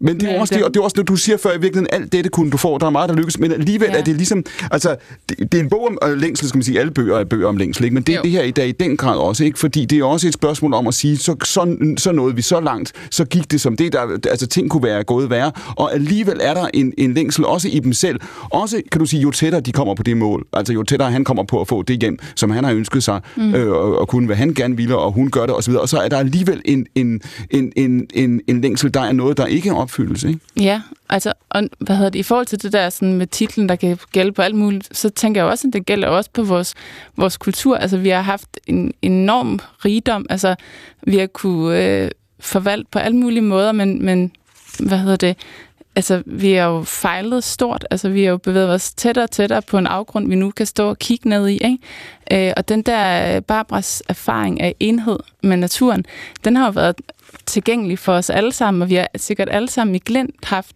ligesom en, nogle erfaringer af det der med at være ja, intimt forbundet med den, så det pulserende netværk af liv, som mm. vi kalder naturen, ikke? Øh, og, og hvordan har vi forvaltet den erfaring? Jamen, den har vi overhovedet ikke forvaltet. Altså, den har vi, den har vi øh, ikke haft et fælles sprog for, øh, og derfor er den blevet, den er blevet skrevet ud. Den, er, den har tillægges ikke nogen betydning, ikke nogen værdi. Øh, og, og dermed så, hvad hedder det, så, ja, så, så er vi bare øh, fortsat ud af et spor, hvor, hvor, hvor det måske noget af det essentielle, vi som samfund kunne have fået, det har vi faktisk ikke fået. Tænker du i dag, hvor du er i dit liv nu, Josefine, mere på naturen, end du gjorde for, for ti år siden i dit liv, for eksempel? Altså har naturen, så at sige, krøbet, krøbet op øh, til dig? Altså, altså, det er jo det der med, at man udgiver bøger, og så kan man jo faktisk sådan, øh, det er jo både en velsignelse og forbandelse, men så har man jo sådan nogle øh, konkrete beviser for, hvad man har været interesseret i for ti år siden, ikke? Og der må jeg jo bare sige, at, at jeg kan jo se, at jeg jo hele tiden har været øh, ret interesseret i natur. Man kan sige, at, at altså... så er der nogle ting i vores, øh, i vores sådan, samfund, der ændrer sig rimelig radikalt i en samme periode. Men føler du en vis forstand, at du var foran? Altså når man læser dine bøger, og den ja. rolle naturen øh, øh, øh, spiller, og dens altså allestedsnærværenhed i virkeligheden, ikke? Mm. Føler du i virkeligheden, at du var lidt foran? Altså føler du, når du ser på, på nær sagt os andre, eller ja. samfundet, eller tiden, at vi er kommet, vi er kommet lidt i din ja. retning her de sidste øh, fem otte år? Nej, var... altså det, det, det ved jeg ikke, det lyder sådan ret usympatisk på en måde, og så sidder sådan ting, nå, endelig kom I med. Men derfor kan det godt være, derfor kan det, det godt, ikke, bare fordi det, altså Josefine, bare fordi det er usympatisk, kan det godt være sandt, ikke? ja. Jeg siger det bare. Ej, men altså, jeg sådan føler jeg det ikke helt, men, altså, men det er jo rigtigt, at, at, ligesom, at, ikke helt. at, min, at mine bøger blev jo sådan, har, har, i hvert fald på forfatterskolen, der, der diskuterede man det i hvert fald sådan ret meget, kan jeg huske, om det der med at skrive så meget om den danske natur, og på sådan ret skøn øh, vis, ikke? Altså, om der var ligesom noget sådan D F-agtigt øh, i det, ikke? Sådan nationalistisk, nat- nationalromantisk i det, ikke? Jo. Hvor jeg egentlig hele tiden selv har tænkt, om jeg, at jeg var interesseret i den her erfaring, altså mere den erfaring af forbundethed. Og den er jo pludselig blevet ekstremt politisk, fordi, man, fordi hmm. det er ret tydeligt, at det er den erfaring, vi skal bygge vores, øh, vores nej på, vores kamp, øh, vores kamp på, ikke? Så, så mus og bænkebider og læhegn og tisler, yes. som for ti år siden, eller femten år siden, tyve år siden på forfatterskolen ville være set som sådan lidt D F-agtigt og sådan vejende. Ja, øh, og i hvert fald sådan, at man kunne ikke bruge din tid på at lave noget mere kapitalisme-kritisk, altså mere eksplicit kritisk. Det kommer nu i virkeligheden tilbage politisk i den anden form. Ja, eller man indser, at det hele tiden har været politisk, ikke? At det at beskæftige sig med naturen har været politisk, altså, og altid, altså altid har været det. Ja. Men har, ja, det har været, du siger, det har været politisk, men nu er det virkelig bare politisk ladet, ladet, ladet fra den anden side. Nu har man forstået kobling på en eller anden måde, ikke? Barbara, hovedpersonen, er kæreste med Johannes på et tidspunkt, og her der er en, en sætning, der lyder sådan her. Barbara har en modvilje mod det at love ham noget, og der pågår en slags forhandling et sted i hendes baghoved, der hvor baghovedet er hæftet til et ocean. Hmm. Hvor er det, jo? Jamen, øh, jamen det, ja, ja, hvor er det? Ja. Det tror jeg, alle kan, jo, det kan, man kender jo godt fornemmelsen, ikke? Det kan godt være, man ikke kan lokalisere det præcise punkt, men, øh, men, men sådan er vi jo, altså at vores bevidsthed er jo hæftet til evigheden på en eller anden måde. Altså, vi har ligesom muligheden for i det konkrete at erfare noget evigt, ikke? Altså, der er ligesom den der dobbelthed. Altså for mig at sige, så det, altså det spændende ved litteratur, det er jo, at det er en, altså det er den mest, Kirkegård siger, det er den mest konkrete kunstform, man har. Øh, og samtidig, altså netop i kraft af det konkrete, så kan man få adgang til nogle meget abstrakte, komplekse tanker om eksistensen. Øh, og, og, og det er ligesom det der samspil mellem det konkrete og, og det abstrakte, det her samspil mellem det, ligesom det små, partikulære, det lille, og så de store strukturer, som er, som er fantastisk interessante, ikke? Og det kan du også sige, det der, det hæfter, bag, der i baghovedet, hvor det hæfter, ja. Og det er fordi, hun, hun, står med, hun står med Johannes, ikke? Hun skal meddele mig, eller har meddelt ham faktisk, at de ikke er kærester længere, ikke? Altså, eller jo. De ikke er kærester, ikke har været kærester, ikke? Og så, så, så det er jo den her helt konkrete situation. Barbara har en modvilje mod det at love ham noget, mm. og der pågår en slags forhandling et sted i hendes baghoved, der hvor baghovedet er hæftet til et, et ocean, der hvor hun også længes. Øh, ja, ja, der er jo helt klart en masse længsel også i det der forhold, men det er der vel i alle, i alle sådan kærlighedsrelationer. Kan altså, vi selv bestemme, hvem vi bliver? Øh, nej, det tror jeg overhovedet ikke, vi kan. Altså, jeg, jeg kan huske, for et par sommer siden, der hørte jeg sådan netop sådan et øh, P et-sommerprogram, øh, hvor en eller anden højskoleforstander talte om den uendelige frihed, øh, unge mennesker havde. At i dag så var det bare et spørgsmål om, om at vælge. Der var en vift af muligheder, man kunne gøre alt, og det var ligesom det, der var de unge menneskers sådan udfordring og problem i dag. Mm. Og så tænker jeg straks, det kan, det kan simpelthen ikke passe, det der. Det, sådan oplever jeg det ikke. Jeg oplever egentlig altid, at, at de der såkaldte valg, at det er, at, at det, at det er så som så med den frihed der, ikke? Øh, og altså for, for, for Barbara, hvad hedder det, og hendes søster Sara, så viser det sig jo også, at den der frihed til at kunne gøre alt i dag, hvor man ikke behøver at blive øh, læge, hvis sin far, ens far er læge, eller overtage gården, eller så videre, den er bare blevet erstattet af, af en anden, altså en, en anden tvang, og måske en lidt, altså en tvang, som er sværere i virkeligheden, eksistentielt sværere, øh, fordi for Barbara og Saras vedkommende, der, der betyder det jo, at de gerne vil, altså de har ligesom en drift mod at forløse deres forældres forliste drømme, ikke? Øh, og hvordan gør man lige det? Altså hvis det er øh, virkeligheden ikke bare gælder for Barbara og Sara, men for en hel generation, så tænker jeg da også, at der er en enorm opgave i det, og at, at den der uendelige frihed måske ikke er helt så stor, som det kan se ud. Hvis vi ikke bliver dem, vi gerne vil være, hvem bliver vi så? Øhm, altså, for, altså, jeg tænker, vi så bliver vi vel sådan lidt en, en, en mellemting mellem noget, vi var nødt til at være, og, øh, og noget, vi gerne vil være. Altså, forhåbentlig så, så, så, så er der også en, en, en lyst og et, ja, altså forhåbentlig er det ikke sådan fuldstændig øh, øh, determineret, prædestineret, hvem, hvem vi bliver. Men altså forhåbentlig er der også et element af, af lyst i at, at udfylde, udfylde det rum, der er, ikke? Men Barbaras historie er jo også en historie om hende selv. Det er en historie om hendes interesse for litteratur, hvad hun selv kan. Der mm. ligger vel også en kæmpe viljesagt i det. Det er vel også noget, hun gør og skaber. Hun skaber vel sig selv og, og, og det, hun skriver. Ja. Ja. Ja. Ja. Jamen, det, det, er da, det er da rigtigt. Altså det, ja, det, det tror jeg da også. Altså, og sådan er det jo. Det er jo igen svært sådan helt at adskille. Altså, vi fødes ind i et eller andet, og, og, og, og så, så formes vi jo undervejs. Det er jo, det, altså, og så, så bliver den, den, hvad hedder det, det bud, der lå, bliver jo internaliseret og bliver jo en del af os. Og det, hvad kan man sige, Barbara, hun fødes jo ind i det her sådan meget, altså det her sådan lidt, øh, ja, hvad skal man kalde det? Altså det her liv i naturen, ikke? Og med en mor, der introducerer mm. hende for hele den her verden, og giver hende sprog for den konkrete og, verden. Og i det øjeblik, at hun er flyttet, og hun har været i, i, hun har rejst, og hun har, kan du sige, gjort sig fri, eller lavet de bevægelser og de der skift, man kan, så finder hun i virkeligheden, at hun må tilbage til sin egen historie, ikke? Og sit eget udspring. Jo, altså, hvad hedder det? Altså, romanen starter jo med, at, at Barbara som voksen tager turen hjem fra København, hjem til Mols, hvor hendes far, han har gennemgået den her store hjerteoperation. Og han vågner, og Barbara står der og er blevet bedt om at holde fast i hans arme der, så han ikke i vildelse skal flå respiratorslangen ud. Når han vågner efter at have fået brystkassen. Ja, han har fået den her kæmpe hjerteoperation, ikke? Øh, og så slår han øjnene op, og Barbara ser hende i dem, og så er der bare ingen genkendelse, hverken fra hans eller hendes side. Mm. Og det der fald, hun op oplever der, da hun ligesom...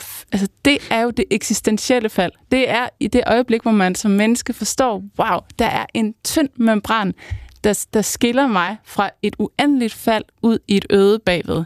Og det er sådan set, det er den erfaring, der sætter hele romanen i gang, ikke? Så når hun ser ind i hans øjne, så ser hun der, hvor baghovedet er hæftet til et ocean. Ja.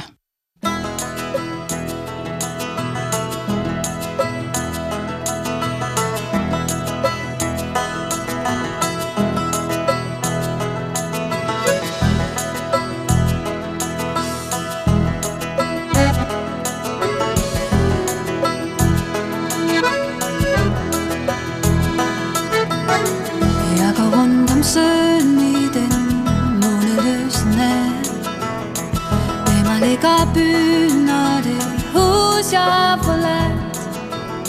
Og jeg kan ikke vente mere, jeg kender intet savn. Mens jeg går alene, husker jeg dit navn. For før der siden, og bliver for dig før der siden. Men jeg kan vente, og tage mig al den tid, det tager. Før der siden, og ved at mærke, at du er klar, så vil jeg give dig alt, hvad jeg har. Jeg vil give dig alt. Uh, jeg vil give dig alt.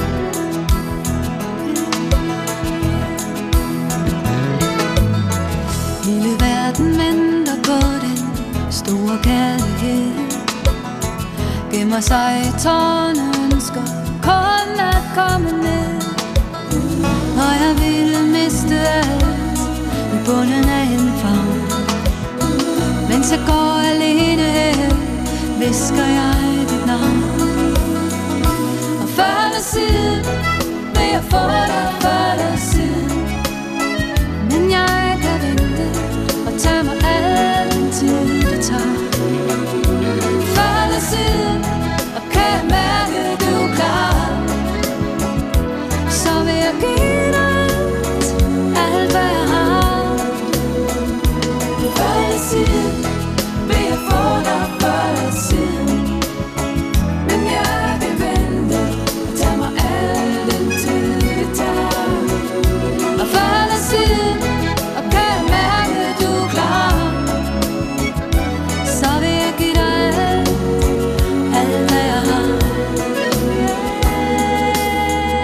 Før eller siden Anne Dorte Michelsen fra Elskerindens Have. Jeg sad og tænkte, der var en, en, en frase, der faldt mig ind, før alting vender tilbage.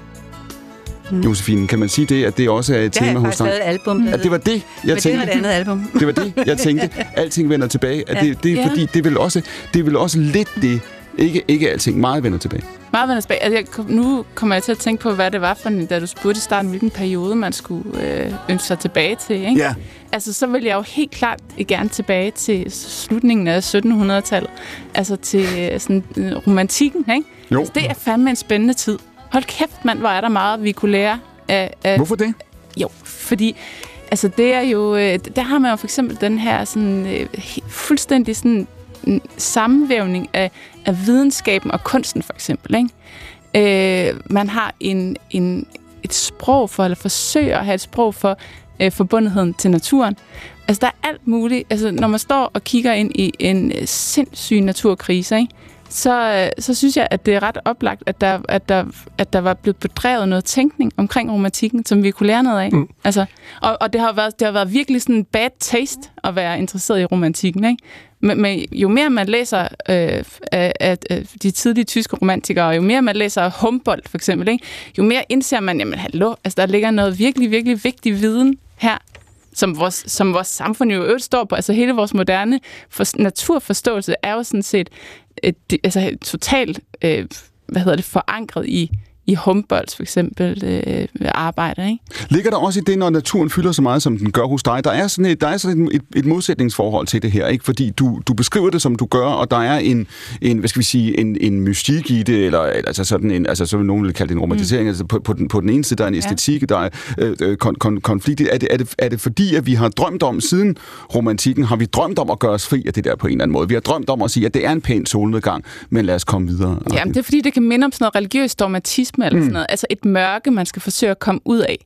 Men, men, men jeg tænker jo i virkeligheden også, at, at det, at der er erfaringer i menneskelivet, som vi ikke har et sprog for, altså erfaringer, der er simpelthen nærmest defineret ved, at vi kan ikke italesætte det. Det betyder jo ikke, at de ikke findes. Mm. Nu kommer jeg lige ind fra et, øh, et møde i Realdania, hvor vi har snakket om livskvalitet og sådan noget, ikke? Hvor jeg blev hentet ind til at tale om det. Hvad hedder det? Og, og, og, og, og der er ligesom... Og det, der står man med det problem, at når folk de taler om, hvad der altså, virkelig giver deres liv mening, mm. så er det nogle af de her erfaringer, som der ikke er sprog for. Så, så tager folk et billede af en solnedgang, ikke? Men, men når, når vi så skal bedrive videnskab på, på den baggrund af, af, af det, så er vi nødt til at oversætte det der til et sprog. Og, og så bliver det lige pludselig noget helt andet. Altså jeg mener, det er et kæmpe problem, at vi som samfund ikke kan italesætte de erfaringer, som er de meningsbærende i vores liv. Ja. Ja, okay. Nå, nej, det kommer okay. først. Altså, jeg, jeg, jeg, det, det, du, du taler om forbundethed til naturen, og jeg, altså, det, det er noget, jeg egentlig har været optaget i mange år. Øh, det er Gamle Testamente, og det er Bibelen, og det er Første Mosebog, hvor der står, øh, mennesket skal herske over jorden og dyrene. Ja. Øh, og der, der bliver jo simpelthen udstukket, at vi er ikke dyr, vi er mennesker, og vi bliver fjernet fra naturen. Og hvorfor gør man det? Jamen, det gjorde man dengang for fem tusind år siden, øh, øh, fordi vi skulle overvinde at kunne øh, øh, overleve. Altså hvis man i stedet for at leve i en lille familie, så begynder at leve sammen, altså at skabe samfund, jamen så kan man øh, systematisere tingene, og så kan vi få flere børn, og, øh, og, og så kan vi, altså ja, så kan vi, så, så vokser. Det, fra, fra man begyndte at gøre det, det er jo der, vi begynder at ødelægge verden faktisk, ikke? Altså, ja. men, men det er også der, hvor vi skiller os fra naturen, fordi vi sætter os ovenpå naturen. Mennesket skal herske over jorden og dyrene. Hvad betyder det? Altså, det, det, det betyder, at vi er ikke dyr, fordi vi er skabt i Guds billede, mm. mens dyrene bare er skabt af Gud. Øh, og, og det er jo en... Det, altså, igen, ligesom jeg startede med at snakke om julen, altså, det er jo, det er jo en forvrængning af, af verden, siger, er... og, som, og som har givet os et, et, altså et, sådan en troldsplint, eller hvad hedder det, et troldspejl, og, og forstå verden igennem. Så derfor, når vi står over for et træ, i, altså sådan vores menneskebevidsthed er noget, der står et træ, men, men hvis, man, hvis man lytter, så kan man jo godt mærke, at der er et, et træ, der er levende, og jeg er levende, og, og, det, er vi, og det er vi samtidig sammen her, ikke? Men, ja, men, men, men, og, og det ligger nedgroet i alting. Ja. Altså, Inger Christensen, hun, hun skriver et sted, at, at vi er mennesker en del af naturen, men vi er den særlige del af naturen, der kan erfares os selv som natur. Altså, og den der sådan, bevidsthed er jo selvfølgelig noget, der ligesom trækker et skæld. Øh, men, men omvendt så... Det, det er jo bare ikke sikkert, hun har ret. Øh, nej, det hvad hedder det? men, men jeg mener bare... Altså, men, men det, det, det, men godt, det er faktisk interessant, ikke? Altså, se, se os der øh, solnedgangen, ikke? Altså oh, ser, ser, ser altså, spætten. Der sker jo ret meget øh, ja. i de her ja. år, ikke? Hvor, man, hvor man prøver at nuancere netop, netop de ting. Ikke? Altså, men øh, men altså, altså, jeg tænker også, et er ligesom den der pågående sådan, måde, at vi har undertvunget naturen på. Men jeg tænker med industrialiseringen, øh, og i dag i sådan et øh, internationalt kapitalistisk system, ikke? Der er nogle af de der ødelæggelser jo bare så usynlige. Altså det har ligesom tilført en ekstra dimension. Altså med industrialiseringen er det ligesom potentieret. Altså vores mulighed for at smadre natur er blevet jo mm. helt vildt meget større. Det er jo det samme, men det er det samme, det er bare blevet mere... Øh, det, er bare blevet, det er bare blevet usynligt for os, ikke? Når, din, når den bog her, alt det kunne du få opleves som aktuel, og det er en oplevelse jo som aktuel, ikke? Den opleves som om, den taler ind i, i mange af de temaer, der har præget os de sidste år, corona, øh, klimadiskussionen, alt det her. Så ligger der jo også i det, at det her par, Sonja og Erik, da de går ud og, og laver denne her idyl, Mm. så er det, jo, øh, det er jo sent, kan man sige, ikke? Altså, det er jo en bog, der foregår i, i firserne, halvfemserne og nullerne. Mm. Det er længe efter, at det der billede af det idylliske liv mm. på Morten Korkert, det er også, det er også i virkeligheden længe efter otteogtres. Det er som en, yes. en udløber af otteogtres. Men på en eller anden måde, så, så, så ender de, nu bruger jeg ordet, altså tidslomme her, men, men det, det bliver lidt en eller anden form for parallelspor til en masse, der foregår øh, øh, også bare, i virkeligheden bare lige inde i Aarhus og over i København, ja. Ikke? Og, og, og så, så der er allerede i deres situation, kan du sige, og det værdisystem, det lever i, den verden, det lever i på det tidspunkt, en, en fornemmelse af at være, kan du sige, på et parallelt spor, ikke? Eller at truffe et valg, ikke? Som mange ikke jo, har truffet. Jo, at være i opposition til noget, ikke? Jo. Altså selvom der er jo ingen af dem, der sådan, øh, er meget politiske mennesker, især ikke Sonja, vel? Hun er ikke født ind i sådan en politisk kultur, hvor man har diskuteret øh, politik meget indgående. Øh, altså det, det kommer et helt andet sted fra, men alligevel så er der en følelse af at være i opposition og til noget. Det bliver også rigtigt at sige, at det, der motiverer dem, er ikke naturen i sig selv så meget, som det er fornemmelsen af forbundethed. Øh... Ja. Forstår du for- ja. forskellen? Altså okay. Ikke så meget, nu skal vi ud og, be- og betragte naturen og påskynde ja. naturen. Det er mere i virkeligheden, jeg tror, at det som, som Søren og du lige diskuterede at sige, øh, her, her er vi en del af det, her anerkender vi, at vi er en del af det, lever med det. Ja, og det, og det er i hvert fald ikke, fordi der er sådan et, altså det er jo ikke sådan et øh, klimaaktivistisk projekt, det her. Altså det, det er jo for, for Sonja, mm. er det jo en, har hun jo, hun har en idé om, at der, at der ligger mening her, ikke? At, der, at det er en meningsfuld måde at leve sit liv på. Nicklas, er der dage, hvor du vågner op om morgenen og, og, og tænker, øh, jeg, jeg skal ud i skoven, jeg skal ud på en mark? Nej, ikke rigtigt, tror jeg. Ikke så meget, men altså, så alligevel, altså, der er jo også en grund til, at jeg løber ud fra Frederiksberg Have, når jeg skal løbe en tur, ikke? Altså, det er jo for ligesom at, men der er jo et eller andet rensende ude i, ude i naturen. Så på den måde har jeg jo, og jeg kommer jo fra et sted, hvor det er fyldt med natur, ikke? Altså masse skov og masse marker, og hvis man kan sige en mark af natur, det kan man vel godt. Altså. Mm. Tror, tror den, den afstand, den er... Nej, det kan man ikke, ikke? Det er, Nej, det det er nu bevæger du dig et meget kontroversielt øh, øh, ja, ja. sted altså, hen. Ikke derhen, men oplever, du har ikke ja. oplevet kontrasten fra din opvækst i Hadsten til, til København. Du oplever det ikke som, det vil være rigtigt, du oplever det ikke som to, altså helt adskilt eller vidt forskellige verdener? Jeg tror i hvert fald ikke, jeg er sådan... Øh, jeg, jeg, jeg kender jo også rigtig mange, som har et, et tæt forhold til naturen, eller virkelig har brug for det der med at bo tæt på havet, eller hvad det nu kan være. Øh, det, det har jeg i hvert fald ikke, der hvor jeg sådan er i mit liv nu. Altså, det, er ikke, det, er ikke, det, er ikke, det fylder ikke så meget af min bevidsthed på den måde. Anne Dorte, tror du, I forhold til den fortælling, som du startede det her program i dag med at beskrive, ikke? Altså med den, den rejse, du var på, øh, øh, og, det, og det valg, du traf i, øh, i, øh, i, i, i sin tid. Noget af det, der karakteriserer den tid, vi lever i nu, er det, at afstandene og, øh, er blevet kortere, altså både fysisk i den, vi bevæger os på en anden måde, vi rejser på en anden måde, men også de tidsmæssige afstande. På grund af nettet, som Søren talte om, på grund af den måde, vi kommunikerer på, så er der næsten en samtidighed ja. i, i, i tingene. Ja. Altså det, ja. der kommer en, en form for øh, øh, sammenpressethed. Jeg har en Et ret, ret godt eksempel. Jeg, jeg, jeg skal til en, en, en, en fødselsdag her i weekenden, ja. og så har jeg fået den idé, og den kom ligesom ind i mit hjerte, at vi skal synge Det Tønder. Skulle gammel venskab rent forgå. Ja. Og jeg har altid sådan haft det lidt med den, ah, den er sgu så lidt. Ah. Men så tænker jeg, jeg skal lige finde ud af nettet.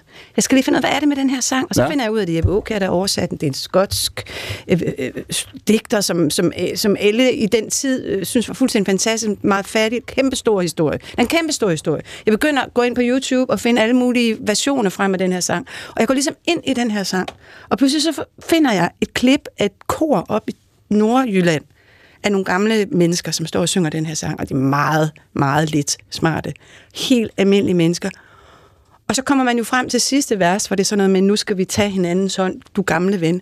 Og så ser jeg de der mennesker, der står og synger, deres ansigter. Og jeg kom til at tænke på, da du sagde det der med sproget, mm-hmm. for det, vi ikke har sprog for. Yeah.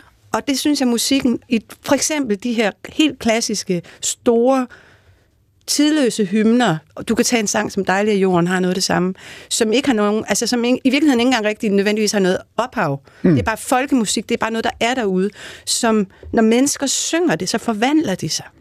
Og det kan man se, man kan se det i deres ansigt, det er så sindssygt at se. Altså de her sådan lidt, nu står vi her, og vi har briller på, vi skal synge ind i kirken, vi skal synge rigtigt, jeg skal huske min stemme og sådan noget. Og, og så pludselig så ser man sådan, så kommer der sådan et eller andet blidt ind i deres ansigter, fordi de synger den der sang, og den, det er noget, musik kan, som er helt fuldstændig fantastisk, fordi jeg tænker også, hvis vi skal redde jorden, hvis vi skal åbne os op med forbundethed, så skal vi jo det hele taget åbne os. Vi skal også åbne os over for naturen i os selv, vores egen menneskelighed, vores egen øh, øh, blidhed, vores egen, det smukke i mennesket. Og der mener jeg bare, den form for musik, det var bare sådan en kæmpe oplevelse ja. for mig. Og når du så siger, kan vi rejse i tid, det kunne jeg jo i kraft af nettet. Ja, præcis. For jeg kunne hente det hele ind. Jeg kunne hente Rod ja. Stewart og sækkepiber, hvad, skal det, hvad vil du have? Ja. Og, og, og, og Nordjylland, og det hele, det kom bare bum, bum, bum ja. ind over mig som en kæmpe øh, åbenbaring faktisk af, mm. jamen, hvad er det med, er med den her sang? Og nettet betyder jo, at som du lige beskriver, Anne Dorte, vi kan få det hele. Alt, hvad der nogensinde er lavet lige om lidt, det vil du få på nettet. Tårnhøj kvalitet. Du kan se de film, du kan tilgå den musik. Og det kan du gøre også, hvis du, du bor i en landsby, hvor du ikke har altså, penge mm. til at tage bussen. Så der kommer en samtidighed. Altså, alting kommer tæt på. Gør, gør det noget, tror du, Anne Dorte, for vores måde at opleve verden på? Mm. At den, at, er der en massivitet i det, hvor vi bare for få årtier siden skulle vi vente på at se en film, vi skulle vente på at få en bog hjem, vi skulle vente på at få de indtryk, og så var der øh, øh, nogle afstande ganske enkelt, tidsmæssige afstande, men også rumlige afstande. Altså, jeg var jo meget glad for den her erfaring, jeg havde med, med at kunne tilgå alle de her ting, og det, det betød meget for mig, den situation, og på mit forhold til den sang. Men der er selvfølgelig også, men det vil der vel altid være, der er jo selvfølgelig også tab. Altså, måske først og fremmest tab af, af, af tomhed. Altså, nogle gange, når jeg ser sådan gamle billeder, øh, sådan som er tres, halvfjerds, firs år gamle, af en gade, slår det mig, hvor, hvor få genstande der er. Mm. Øh, og, og, og det, det hele taget, altså den der... Øh, altså, men jeg tror, man vender sig til det. Hvis man er ung i dag, tænker man sikkert ikke sådan. Men jeg, jeg kan jo godt nogle gange tænke, der var en gang, hvor jeg ikke åbnede min computer en uge. Der var en gang, hvor jeg kunne tage en måned til, til Portugal uden mm. en telefon. Og bare sidde og filosofere, og det hader altså også noget. Hmm. Er der, Nicklas, men sådan er det ikke mere. I det, du kan, når du som, som du kan at, at tage en guitar og skrive en sang eller synge en sang, er der noget, en, en umiddelbarhed i det, og en meningsfuldhed i det, som er, er værdifuld i den tid, vi lever i, som du selv tænker, der, der er du heldig faktisk? Ja, jeg føler mig faktisk vildt heldig, jeg har, har den del. Hmm. Fordi jeg synes jo øh, generelt det her med at, altså, øh, at fordybe sig i noget, det er jo det er noget, altså jeg føler i hvert fald sådan, at hvis ikke jeg havde min musik, så, så, så ville jeg i hvert fald virkelig mangle den der et eller andet ting at fordybe sig i, fordi alting skal gå så hurtigt, og alting skal, du ved sådan, ja, igen den der overvældenhed, altså der er det bare fedt nogle gange at sætte sig ned og bruge noget tid på noget, som man bruger lang tid på. Altså... Som, tager, som går langsomt. Det er også, og det er, du siger, det er jo føler dig privilegeret. Det er lidt heldigt at have de steder at gå hen. Det synes jeg i hvert fald. Altså, man kan jo finde det alle mulige steder, tror jeg. Altså, om det er at læse en bog, eller skrive en bog, eller... Altså, det du føler dig privilegeret i forhold til, er, at du har musikken at fordybe dig i. Er det ja, rigtig forstået? Præcis. Okay. Ja, og noget, som jeg kan, altså, hvor jeg netop kan, kan slå omverdenen fra. Altså, der er mobilen ikke interessant, altså, når jeg skriver en sang. Kom så, Ronny!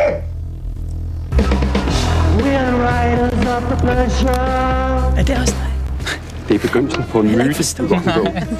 Det bliver stort. Det bliver faktisk stort. Ja, så er det Søren. Men kan han overhovedet spille? Kan han overhovedet spille? Ej, det er film. Nå, det er det skrivende. Du skal godt vide, at vi er en del, der føler, at der er en ret massiv stemning omkring for tiden.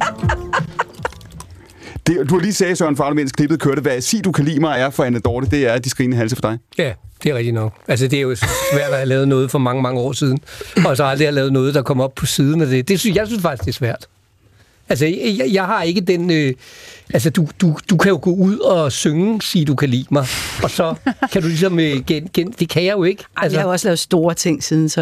Altså. Ja, men det er rigtigt nok. Ja, ja, ja. Nej, nej, nej. nej. Ja, ja. Men, men altså... Så det, du siger, det er Sørens problem. Altså, du, så du siger, hvilket Sørens problem er, at han kun har en succes, og de problemer er, at du har mange, Anne Dorte. Det var, Ej, det er det var forfærdeligt hårdt pres. Din generøs læsning. Ej, jeg kan ikke lade være at drille. Det var det. Nej, ja. Men det er, øh, det er da rigtigt nok. Det er... Øh, det, altså, øh, Det, det, det er faktisk svært. Jeg synes, det er lidt svært.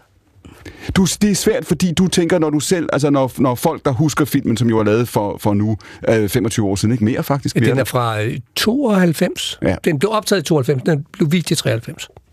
Og du siger, det er faktisk svært at have noget, som du kender, som du husker, og som andre mennesker også har det forhold, forhold til, fordi det, fordi det fylder, som det gør?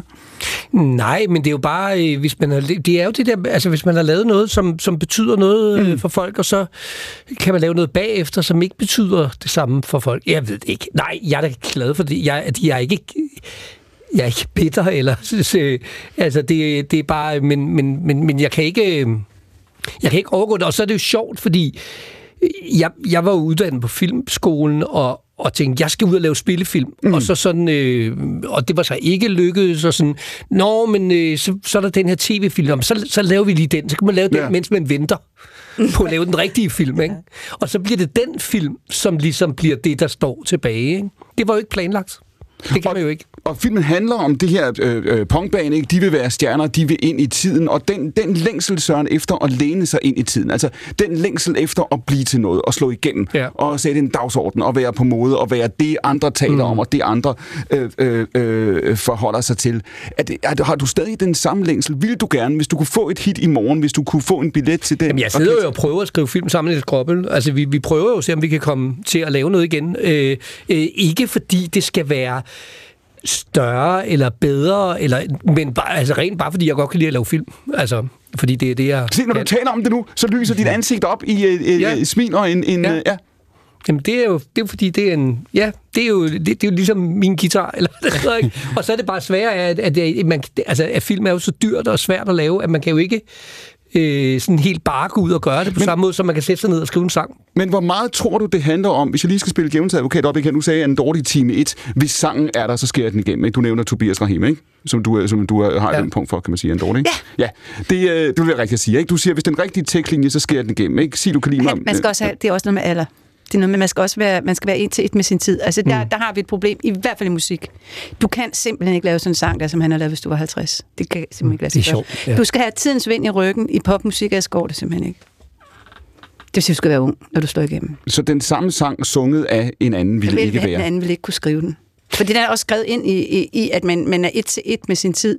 Også det beat, det flow, det, den, den, alt muligt, tusind ting. Men man kan godt elske noget musik, som øh, er, er skabt af en ældre kunstner. Jamen, en, man kan sagtens have musik som ældre kunstner, men du kan ikke slå igennem. Du kan ikke, og det er jo som Tobias Rahim gør nu.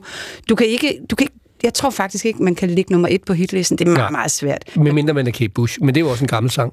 Nå ja, jamen gamle sange kan man altid, men jeg mener, skrive et nyt nummer, mm. og, og komme op og ligge nummer et på hitlisten, og virkelig have betydning. Men det er da rigtigt, du ja. Har da ret, Anne Dorte, det er da rigtigt, at øh, ej. Og det havde du jo også med det skrine. Og du havde svoret, at man ikke skulle snakke om alt. Men det gør du jo heller ikke, det kan jeg så gøre, jeg er jo også bare et gammelt røvhul nu, ikke? Og så spørgsmålet er, om man så overhovedet kan få lov til at gøre det, det, det og så er jeg jo en mand. Men det tror det du, men tror du... Ah, come on. Nå? den, den går vi ikke nedad. Nej. Det gider vi ikke. Hvad mener du, når du siger, du, så du er et mand? Det er ikke det, er ikke det, der, det, er ikke, det, er ikke det som, som der er mest efterspørgsel efter nu. Der vil man gerne se nogle andre ting.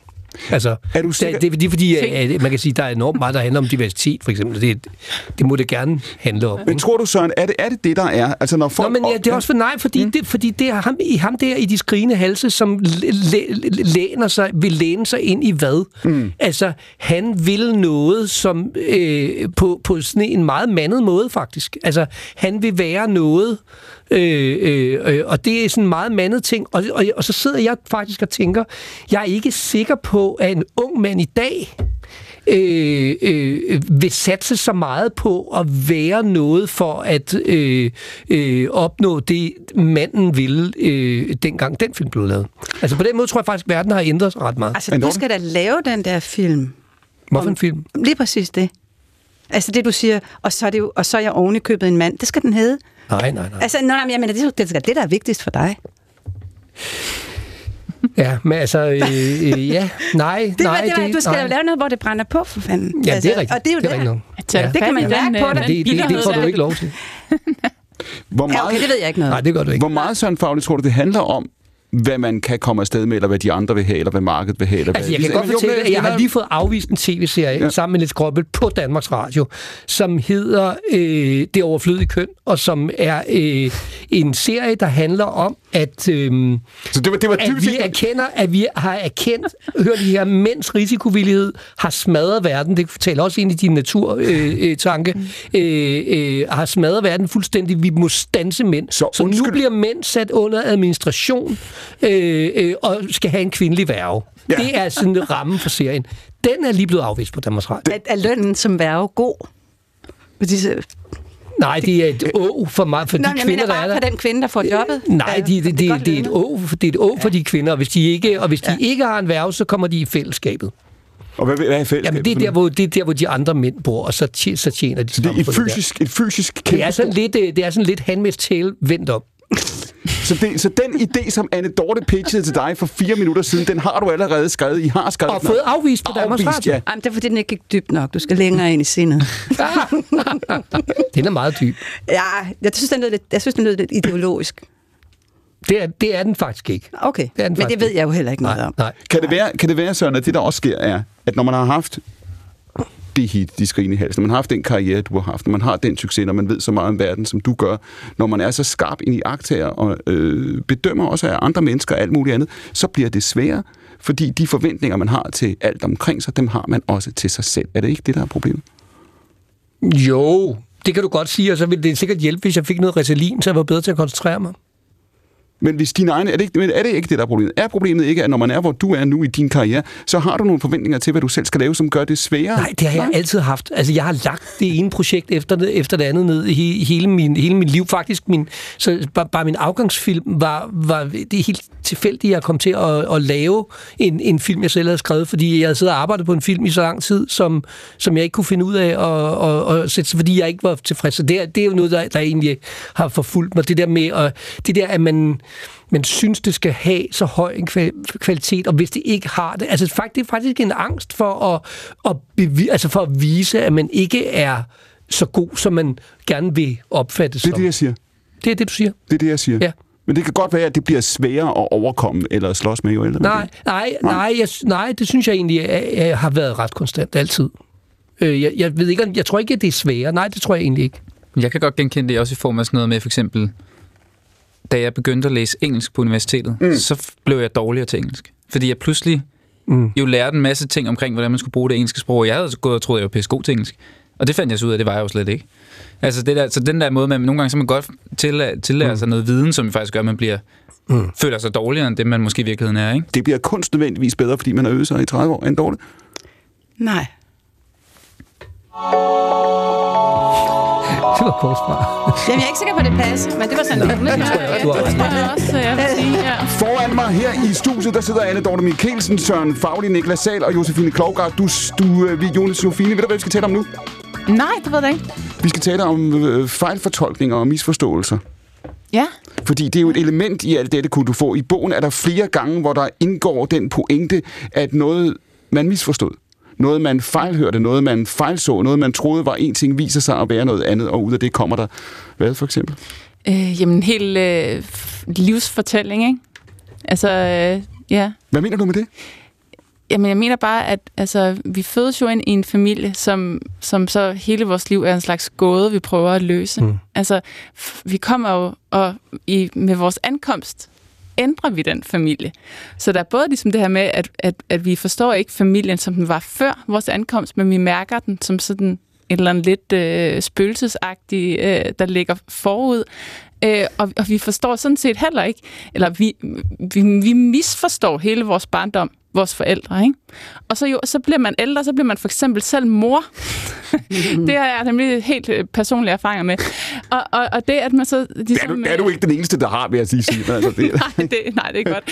Men hvad hedder det? Altså, så, så, så bevæger man sig ligesom gennem livet, og man indser hele tiden, at, at ens fortælling om ens ophav må være forkert. Mm. Det har man godt haft på fornemmelsen, ikke? Indimellem i nogle svage øjeblikket. Sådan, men, ja. ja. Nå, men det, det, er, det, det er super rigtigt, tror jeg. Øh, jeg. Jeg har gjort en, en, en interessant, synes jeg selv, iagttagelse af mine egne børn, hvor jeg oplever, at de tillægger mig nogle forventninger til dem, som jeg ikke har. Så, så jeg, jeg, jeg tror, at de har brug for at jeg har nogle forventninger til dem. Mm. Altså, det vil sige, at, at, at det... Så, så den der typiske fortælling om, ja, men min far eller min mor, de ville også have, at jeg et eller andet... Det, måske er det noget, der sker inde i ens eget hoved. Altså, det, det er jo bare... Øh, ja, det, men det er jo uendeligt, ikke? Fordi ja. Så kan man også sige, jamen, er det ikke bare, fordi du ikke har erkendt, at du rent faktisk har de her... Og dine børn er seismografer i forhold til dine uerkendte længsler på deres vegne, ikke? Søren Fauli? Nej, det, ja, nej, Ej, det, ja, ja, det kan jeg jo ikke sige. Nej, nej, det, det mener bare, det, det passer i hvert fald. Det føler være uheldigt at gøre i hvert fald. Så men du, du siger, Josefine, det er interessant det her med fejlslutningerne, eller, ja. eller, eller, eller fejlfortolkningerne, ja. ikke? Fordi der ligger både noget, altså det vi taler om nu, som er, at måske går vi rundt i en helt anden virkelighed, og du siger også det med, når barnet kommer ind i familien, så er det en anden familie. Fordi mm. når, når, når Sara og Barbara i bogen sidder og kigger på billeder af deres forældre, ja. øh, det var ikke de forældre, de havde, fordi det sekund, de selv kommer på scenen, det er den gamle, det er Niels Bohrs gamle pointe her, ikke? Altså det sekund, du selv står og kigger på eksperimentet, ja. så er eksperimentet ikke det, det samme, sammen. som det var. Mm. Nej, jamen, præcis. Men, og, og det er jo heller ikke sådan, at, at, at, det, at ens øh, hvad hedder det, fortolkning bliver sandere og sandere, fordi der, man, man, man mister jo også en indsigt, ikke? Med sine erfaringer. Altså, der, er jo hele, tiden, der er jo hele tiden et mørke, der er jo hele tiden noget, der ligger øh, uden for det, vi kan se. Man mister en indsigt med sine erfaringer, siger du? Ja, altså, hvad hedder det? Altså, ligesom at jeg på mange måder også tænker, at vores indsigt i verden aldrig bliver større, end når jeg er i barndommen, hvor vi har en meget stor sådan, åbenhed for... Jamen, er det ikke umiddelbarhed, vi mister, mere end en, en, en indsigt? Altså, jeg vil sige, jeg kan godt blive lidt overrasket over nogen. Altså, nu lyder det virkelig måske forkert. Mm-hmm. Men jeg synes måske, nogle af de sange, jeg skrev, da jeg var virkelig, virkelig ung, dem kan jeg godt nogle gange støde på, og så kan jeg tænke, hvor fanden vidste du det fra? Ja, det har jeg da fuldstændig glemt ja. alt om. Ja. Altså, og, og jeg kan virkelig godt undre mig. Altså, mm. hvor, ja. hvor, hvor, altså, hvordan kunne man forstå det? Ja, ja. Det er vildt. Ja. Altså, og det har jeg da for længst glemt. Altså, ja. Men, synes, men der, der tænker jeg, der er jo ja. også der er to øh, elementer i det, du siger, der, Andor, fordi der er både det der med, at man ligesom, øh, at, at ens, hvad hedder det, at man har adgang til noget viden, som ens intellekt og dannelse osv. senere hen hindrer adgang til. Men, men så er der jo også det der med, at, at det handler om kunst. Det vil sige, der, der man har, når man bedriver kunst og laver kunst, så tapper man ligesom ind i øh, en anden form for bevidsthed, hvor man mm. pludselig får ja. adgang til en viden, som man faktisk ikke selv ligger inde med. Ja. Men hvad gør det? Den overvejelse, du sagde der for omkring forfatterskolen, ikke? Hvordan man så på naturbeskrivelser, ikke? Og der er i bogen en løbende diskussion jo også af, af Erik og Sonjas forhold til universitetet, ja. hvor de i princippet er enige med, med, med nogle af dem, der er på universitetet, samtidig med, at der er øh, øh, social forskel, der er simpelthen et klassisk system, kan ja. man sige, der slår igennem, og, og øh, sociale forventninger, yes. hvor de føler sig øh, øh, enormt meget i opposition, ikke? Altså på papiret, passer de perfekt ind? Altså Sonja for eksempel kommer ja. fra øh, underklassen, ikke? Øh, og, og starter på Aarhus Universitet i nogle år, der var det præget af, hvad hedder det, man, man læste, øh, altså sådan en rabiat venstrefløj, ikke? Man læste øh, Kapitalen, og, øh, og, og, og, og hun passer jo på mange måder perfekt ind, men de genkender hende på en måde ikke rigtigt. Mm. Hun, har, hun har taget de flotte, høje hæle på, ikke? Og hun har sat håret, og, og det er jo så samtidig, øh, altså det er jo... Øh, Det er ikke comme il faut, vel? Der, der skulle hun have været nede af de høje hæle. Ligger der, men ligger der også i det i bogen en, en, en skepsis over for, hvad gør det, når, når det bliver teoretisk? Hvad gør det, når det bliver akademisk? Hvad gør det, når man sætter sig ind på universitetet, læser for meget, ved for meget, i hvert fald mere, end man vidste før, om det at skrive? Altså, om det fjerner noget fra det at skrive? Øh, altså, der er så mange ting i det der. Altså, jeg, jeg, jeg tænker, øh, altså, jeg, jeg synes det, jeg synes ligesom, Nå, med der, i den tid, vi lever i, der er det sådan ret oplagt at spørge til, hvad det er for nogle vidensformer, som, som vores såkaldte videnssamfund ikke, øh, ikke ligesom kan, kan fange, kan holde fast i. Ikke? Øh, det, det er ligesom en ting. Og så er der det der med, altså, f- som, som er det der med, hvad, altså, hvad er det... Øh, og det hænger også sådan set sammen, altså hvad er det for en viden, vi har adgang til i barndommen, som vi mister adgang til? Og, og, for, altså, og, og der tænker jeg jo, altså den er jo, det er jo en meget konkret viden, vi har mm. i barndommen, ikke? Vi har en, et kæmpe reservoir af, af, af viden om den konkrete verden, og det er jo lige fra, hvordan der lugter i naboens bryggers, øh, øh, men det er jo også over i, øh, over i et, et antal begravelsesritualer, man laver for øh, alle mulige dyr, og øh, en adgang til at være i sådan konkret berøring med, med det abstrakte faktum, at vi skal herfra. Der ligger også en viden der, ikke? Som vi på en eller anden måde fremmedgøres overfor senere hen. Nu tabte jeg tråden. Jeg synes simpelthen, der var, i de spørgsmål var der ligesom ti mulige svar. Mm, det, nu blev det sådan lidt ja, det, en blanding. Det er der altid. Men du siger i, men du har svaret på det. Du siger også i bogen, al kunst er leg. Ja, der er i hvert fald et element af det, ikke? Kan du genkende det, Anne Dorte? Er al kunst leg i en vis forstand? Jamen, det kommer jo an på, hvad leg er. Altså, øh, fordi det, har, det kan vel også defineres på mange måder. Det kan være noget unødigt, men hvis man øh, så, så, så ligger der i begrebet leg, at man gør noget unødigt, mm. øh, eller noget... Ja, noget, jeg tænker noget, ja. Der sådan, er det modsatte af noget instrumentelt. Ja. Altså, der ligger en radikal åbenhed, ikke? Ja. Hvor man skal, kan skabe noget, så skal man ligesom have et, være fuldt total åben, ikke? Og netop have lagt alt det der fra sig med, at man skal lave skrinehalse to og sådan noget, ikke? Altså, jeg vil sige, at jeg, jeg tror øh, kun, at jeg kan lave det, jeg kan lave i kraft af, at jeg har musikken, øh, som øh, har, er sådan en form for nøgle. Mm. Øh, jeg har tit prøvet at skrive ting, uden at der var musik, øh, og det er ligesom om, det falder lidt fra hinanden for mig, men musikken... Øh, giver mig adgang til det, der du snakker mm. om. Det, måske det kollektive ubevidste, eller øh, en eller anden form for dybere øh, forståelse for, hvordan det hele hænger sammen, og, og, og kontakt med nogle følelser, som jeg så igennem de sange, jeg har skrevet, har, har kunnet dele med andre mennesker. Mm. Jeg kan mærke, når jeg synger det her, eller siger det her, så, så er der umiddelbart en genkendelse. Så når Josefine taler om det sprog, som, som altså, vi ikke har et sprog for at erkende verden, som den er, eller videregive verden, som den er, altså det, altså, det er det, du siger, det er det, musikken kan være. Ja, så jeg synes, musikken er, er, er fantastisk til at, at, at, at, at belyse. Øh, øh, ja, faktisk, jeg vil sige det, altså noget af det smukkeste i menneskene. Mm. Synes jeg, at musikken har en evne til at trække, trække frem. Øh, og hvad er så det smukkeste i mennesket? Altså jeg er i modsætning til, til Søren jo faktisk forholdsvis kristen.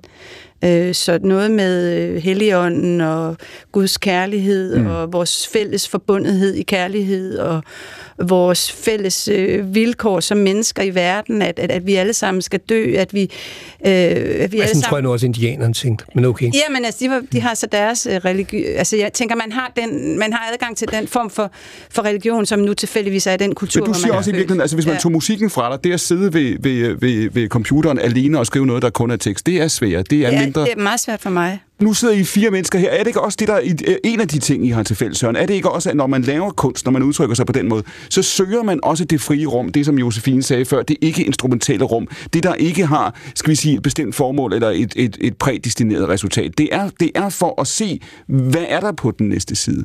Det er også en søgen efter, efter noget, man ikke helt kender, ikke? Jo, altså man kan aldrig skrive en sang om det, man ved. Nej. Hvad mener du med det? Det kan man ikke. Det bliver virkelig dårligt. Skriv en sang om det, man ikke ved. Men mit, mit, mit firma... Det er, man er lige på grænsen til at, måske at vide. Men man kan ikke skrive noget, man ved. Det har jeg virkelig prøvet tit. Det bliver mm. virkelig, virkelig skidt. Moralsk mm. og irriterende. Mm. På alle mulige måder øh, ja. vemmeligt. Så man kan kun, man skal kun, man man skal kan kun gå hen, Anne Dorte Michelsen, man ja. kan kun gå hen og læne sig op af det, af det ukendte. Ja. Ja, altså vi, vores nye kontorfællesskab, vi kan godt kalde det firma, det er ikke rigtig noget firma, det hedder Hvorfor? Fordi det er det fundamentale, det er, at man bliver nødt til at være nysgerrig, når man laver noget kreativt. Det sagde Søren Fauli, han sad ved siden af Nicklas Sahl, Anne Dorte Michelsen og Josefine Klougart. Mit navn er Clemen Kjærsgaard, og dette er Stafetten på P et, hvor fire gæster over to timer sender spørgsmål og svar videre til hinanden. Redaktør på programmet er Amanda Heiberg-Boberg. I redaktionen sidder Siv Søby Rasmussen og Olivia Elling. Producer er Svala Sigfusdottir, og Stafetten er tilbage på lørdag. Selvfølgelig fra tolv femten til fjorten. Men nu er der radioavis, for dette er Danmarks Radios program et, og klokken er to. Når ugerne er på sommertid, er ørerne på lyttetid. Somalisk par skal i fængsel for omskæring af piger. Fik døtre på otte og femten omskåret. Fandme i orden. De skal hjem, hvor de kommer fra.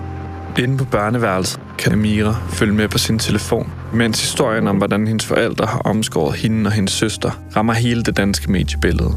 Hallo, jeg er ikke omskåret. Hvad er det, du siger? De får jo noget, der er løgn, ved jeg. Jeg kan jo ikke forsvare mig selv.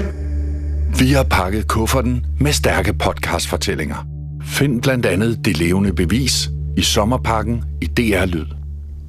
Og en anden af de podcasts, du kan finde på D R Lyd, er en spritny P et dokumentar.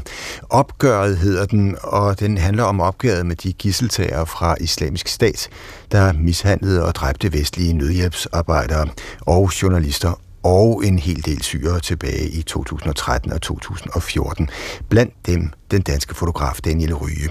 Det er D R's mellemøstkorrespondent Puk Damsgaard, der dykker ned i sagen, og du kan høre om serien i radio.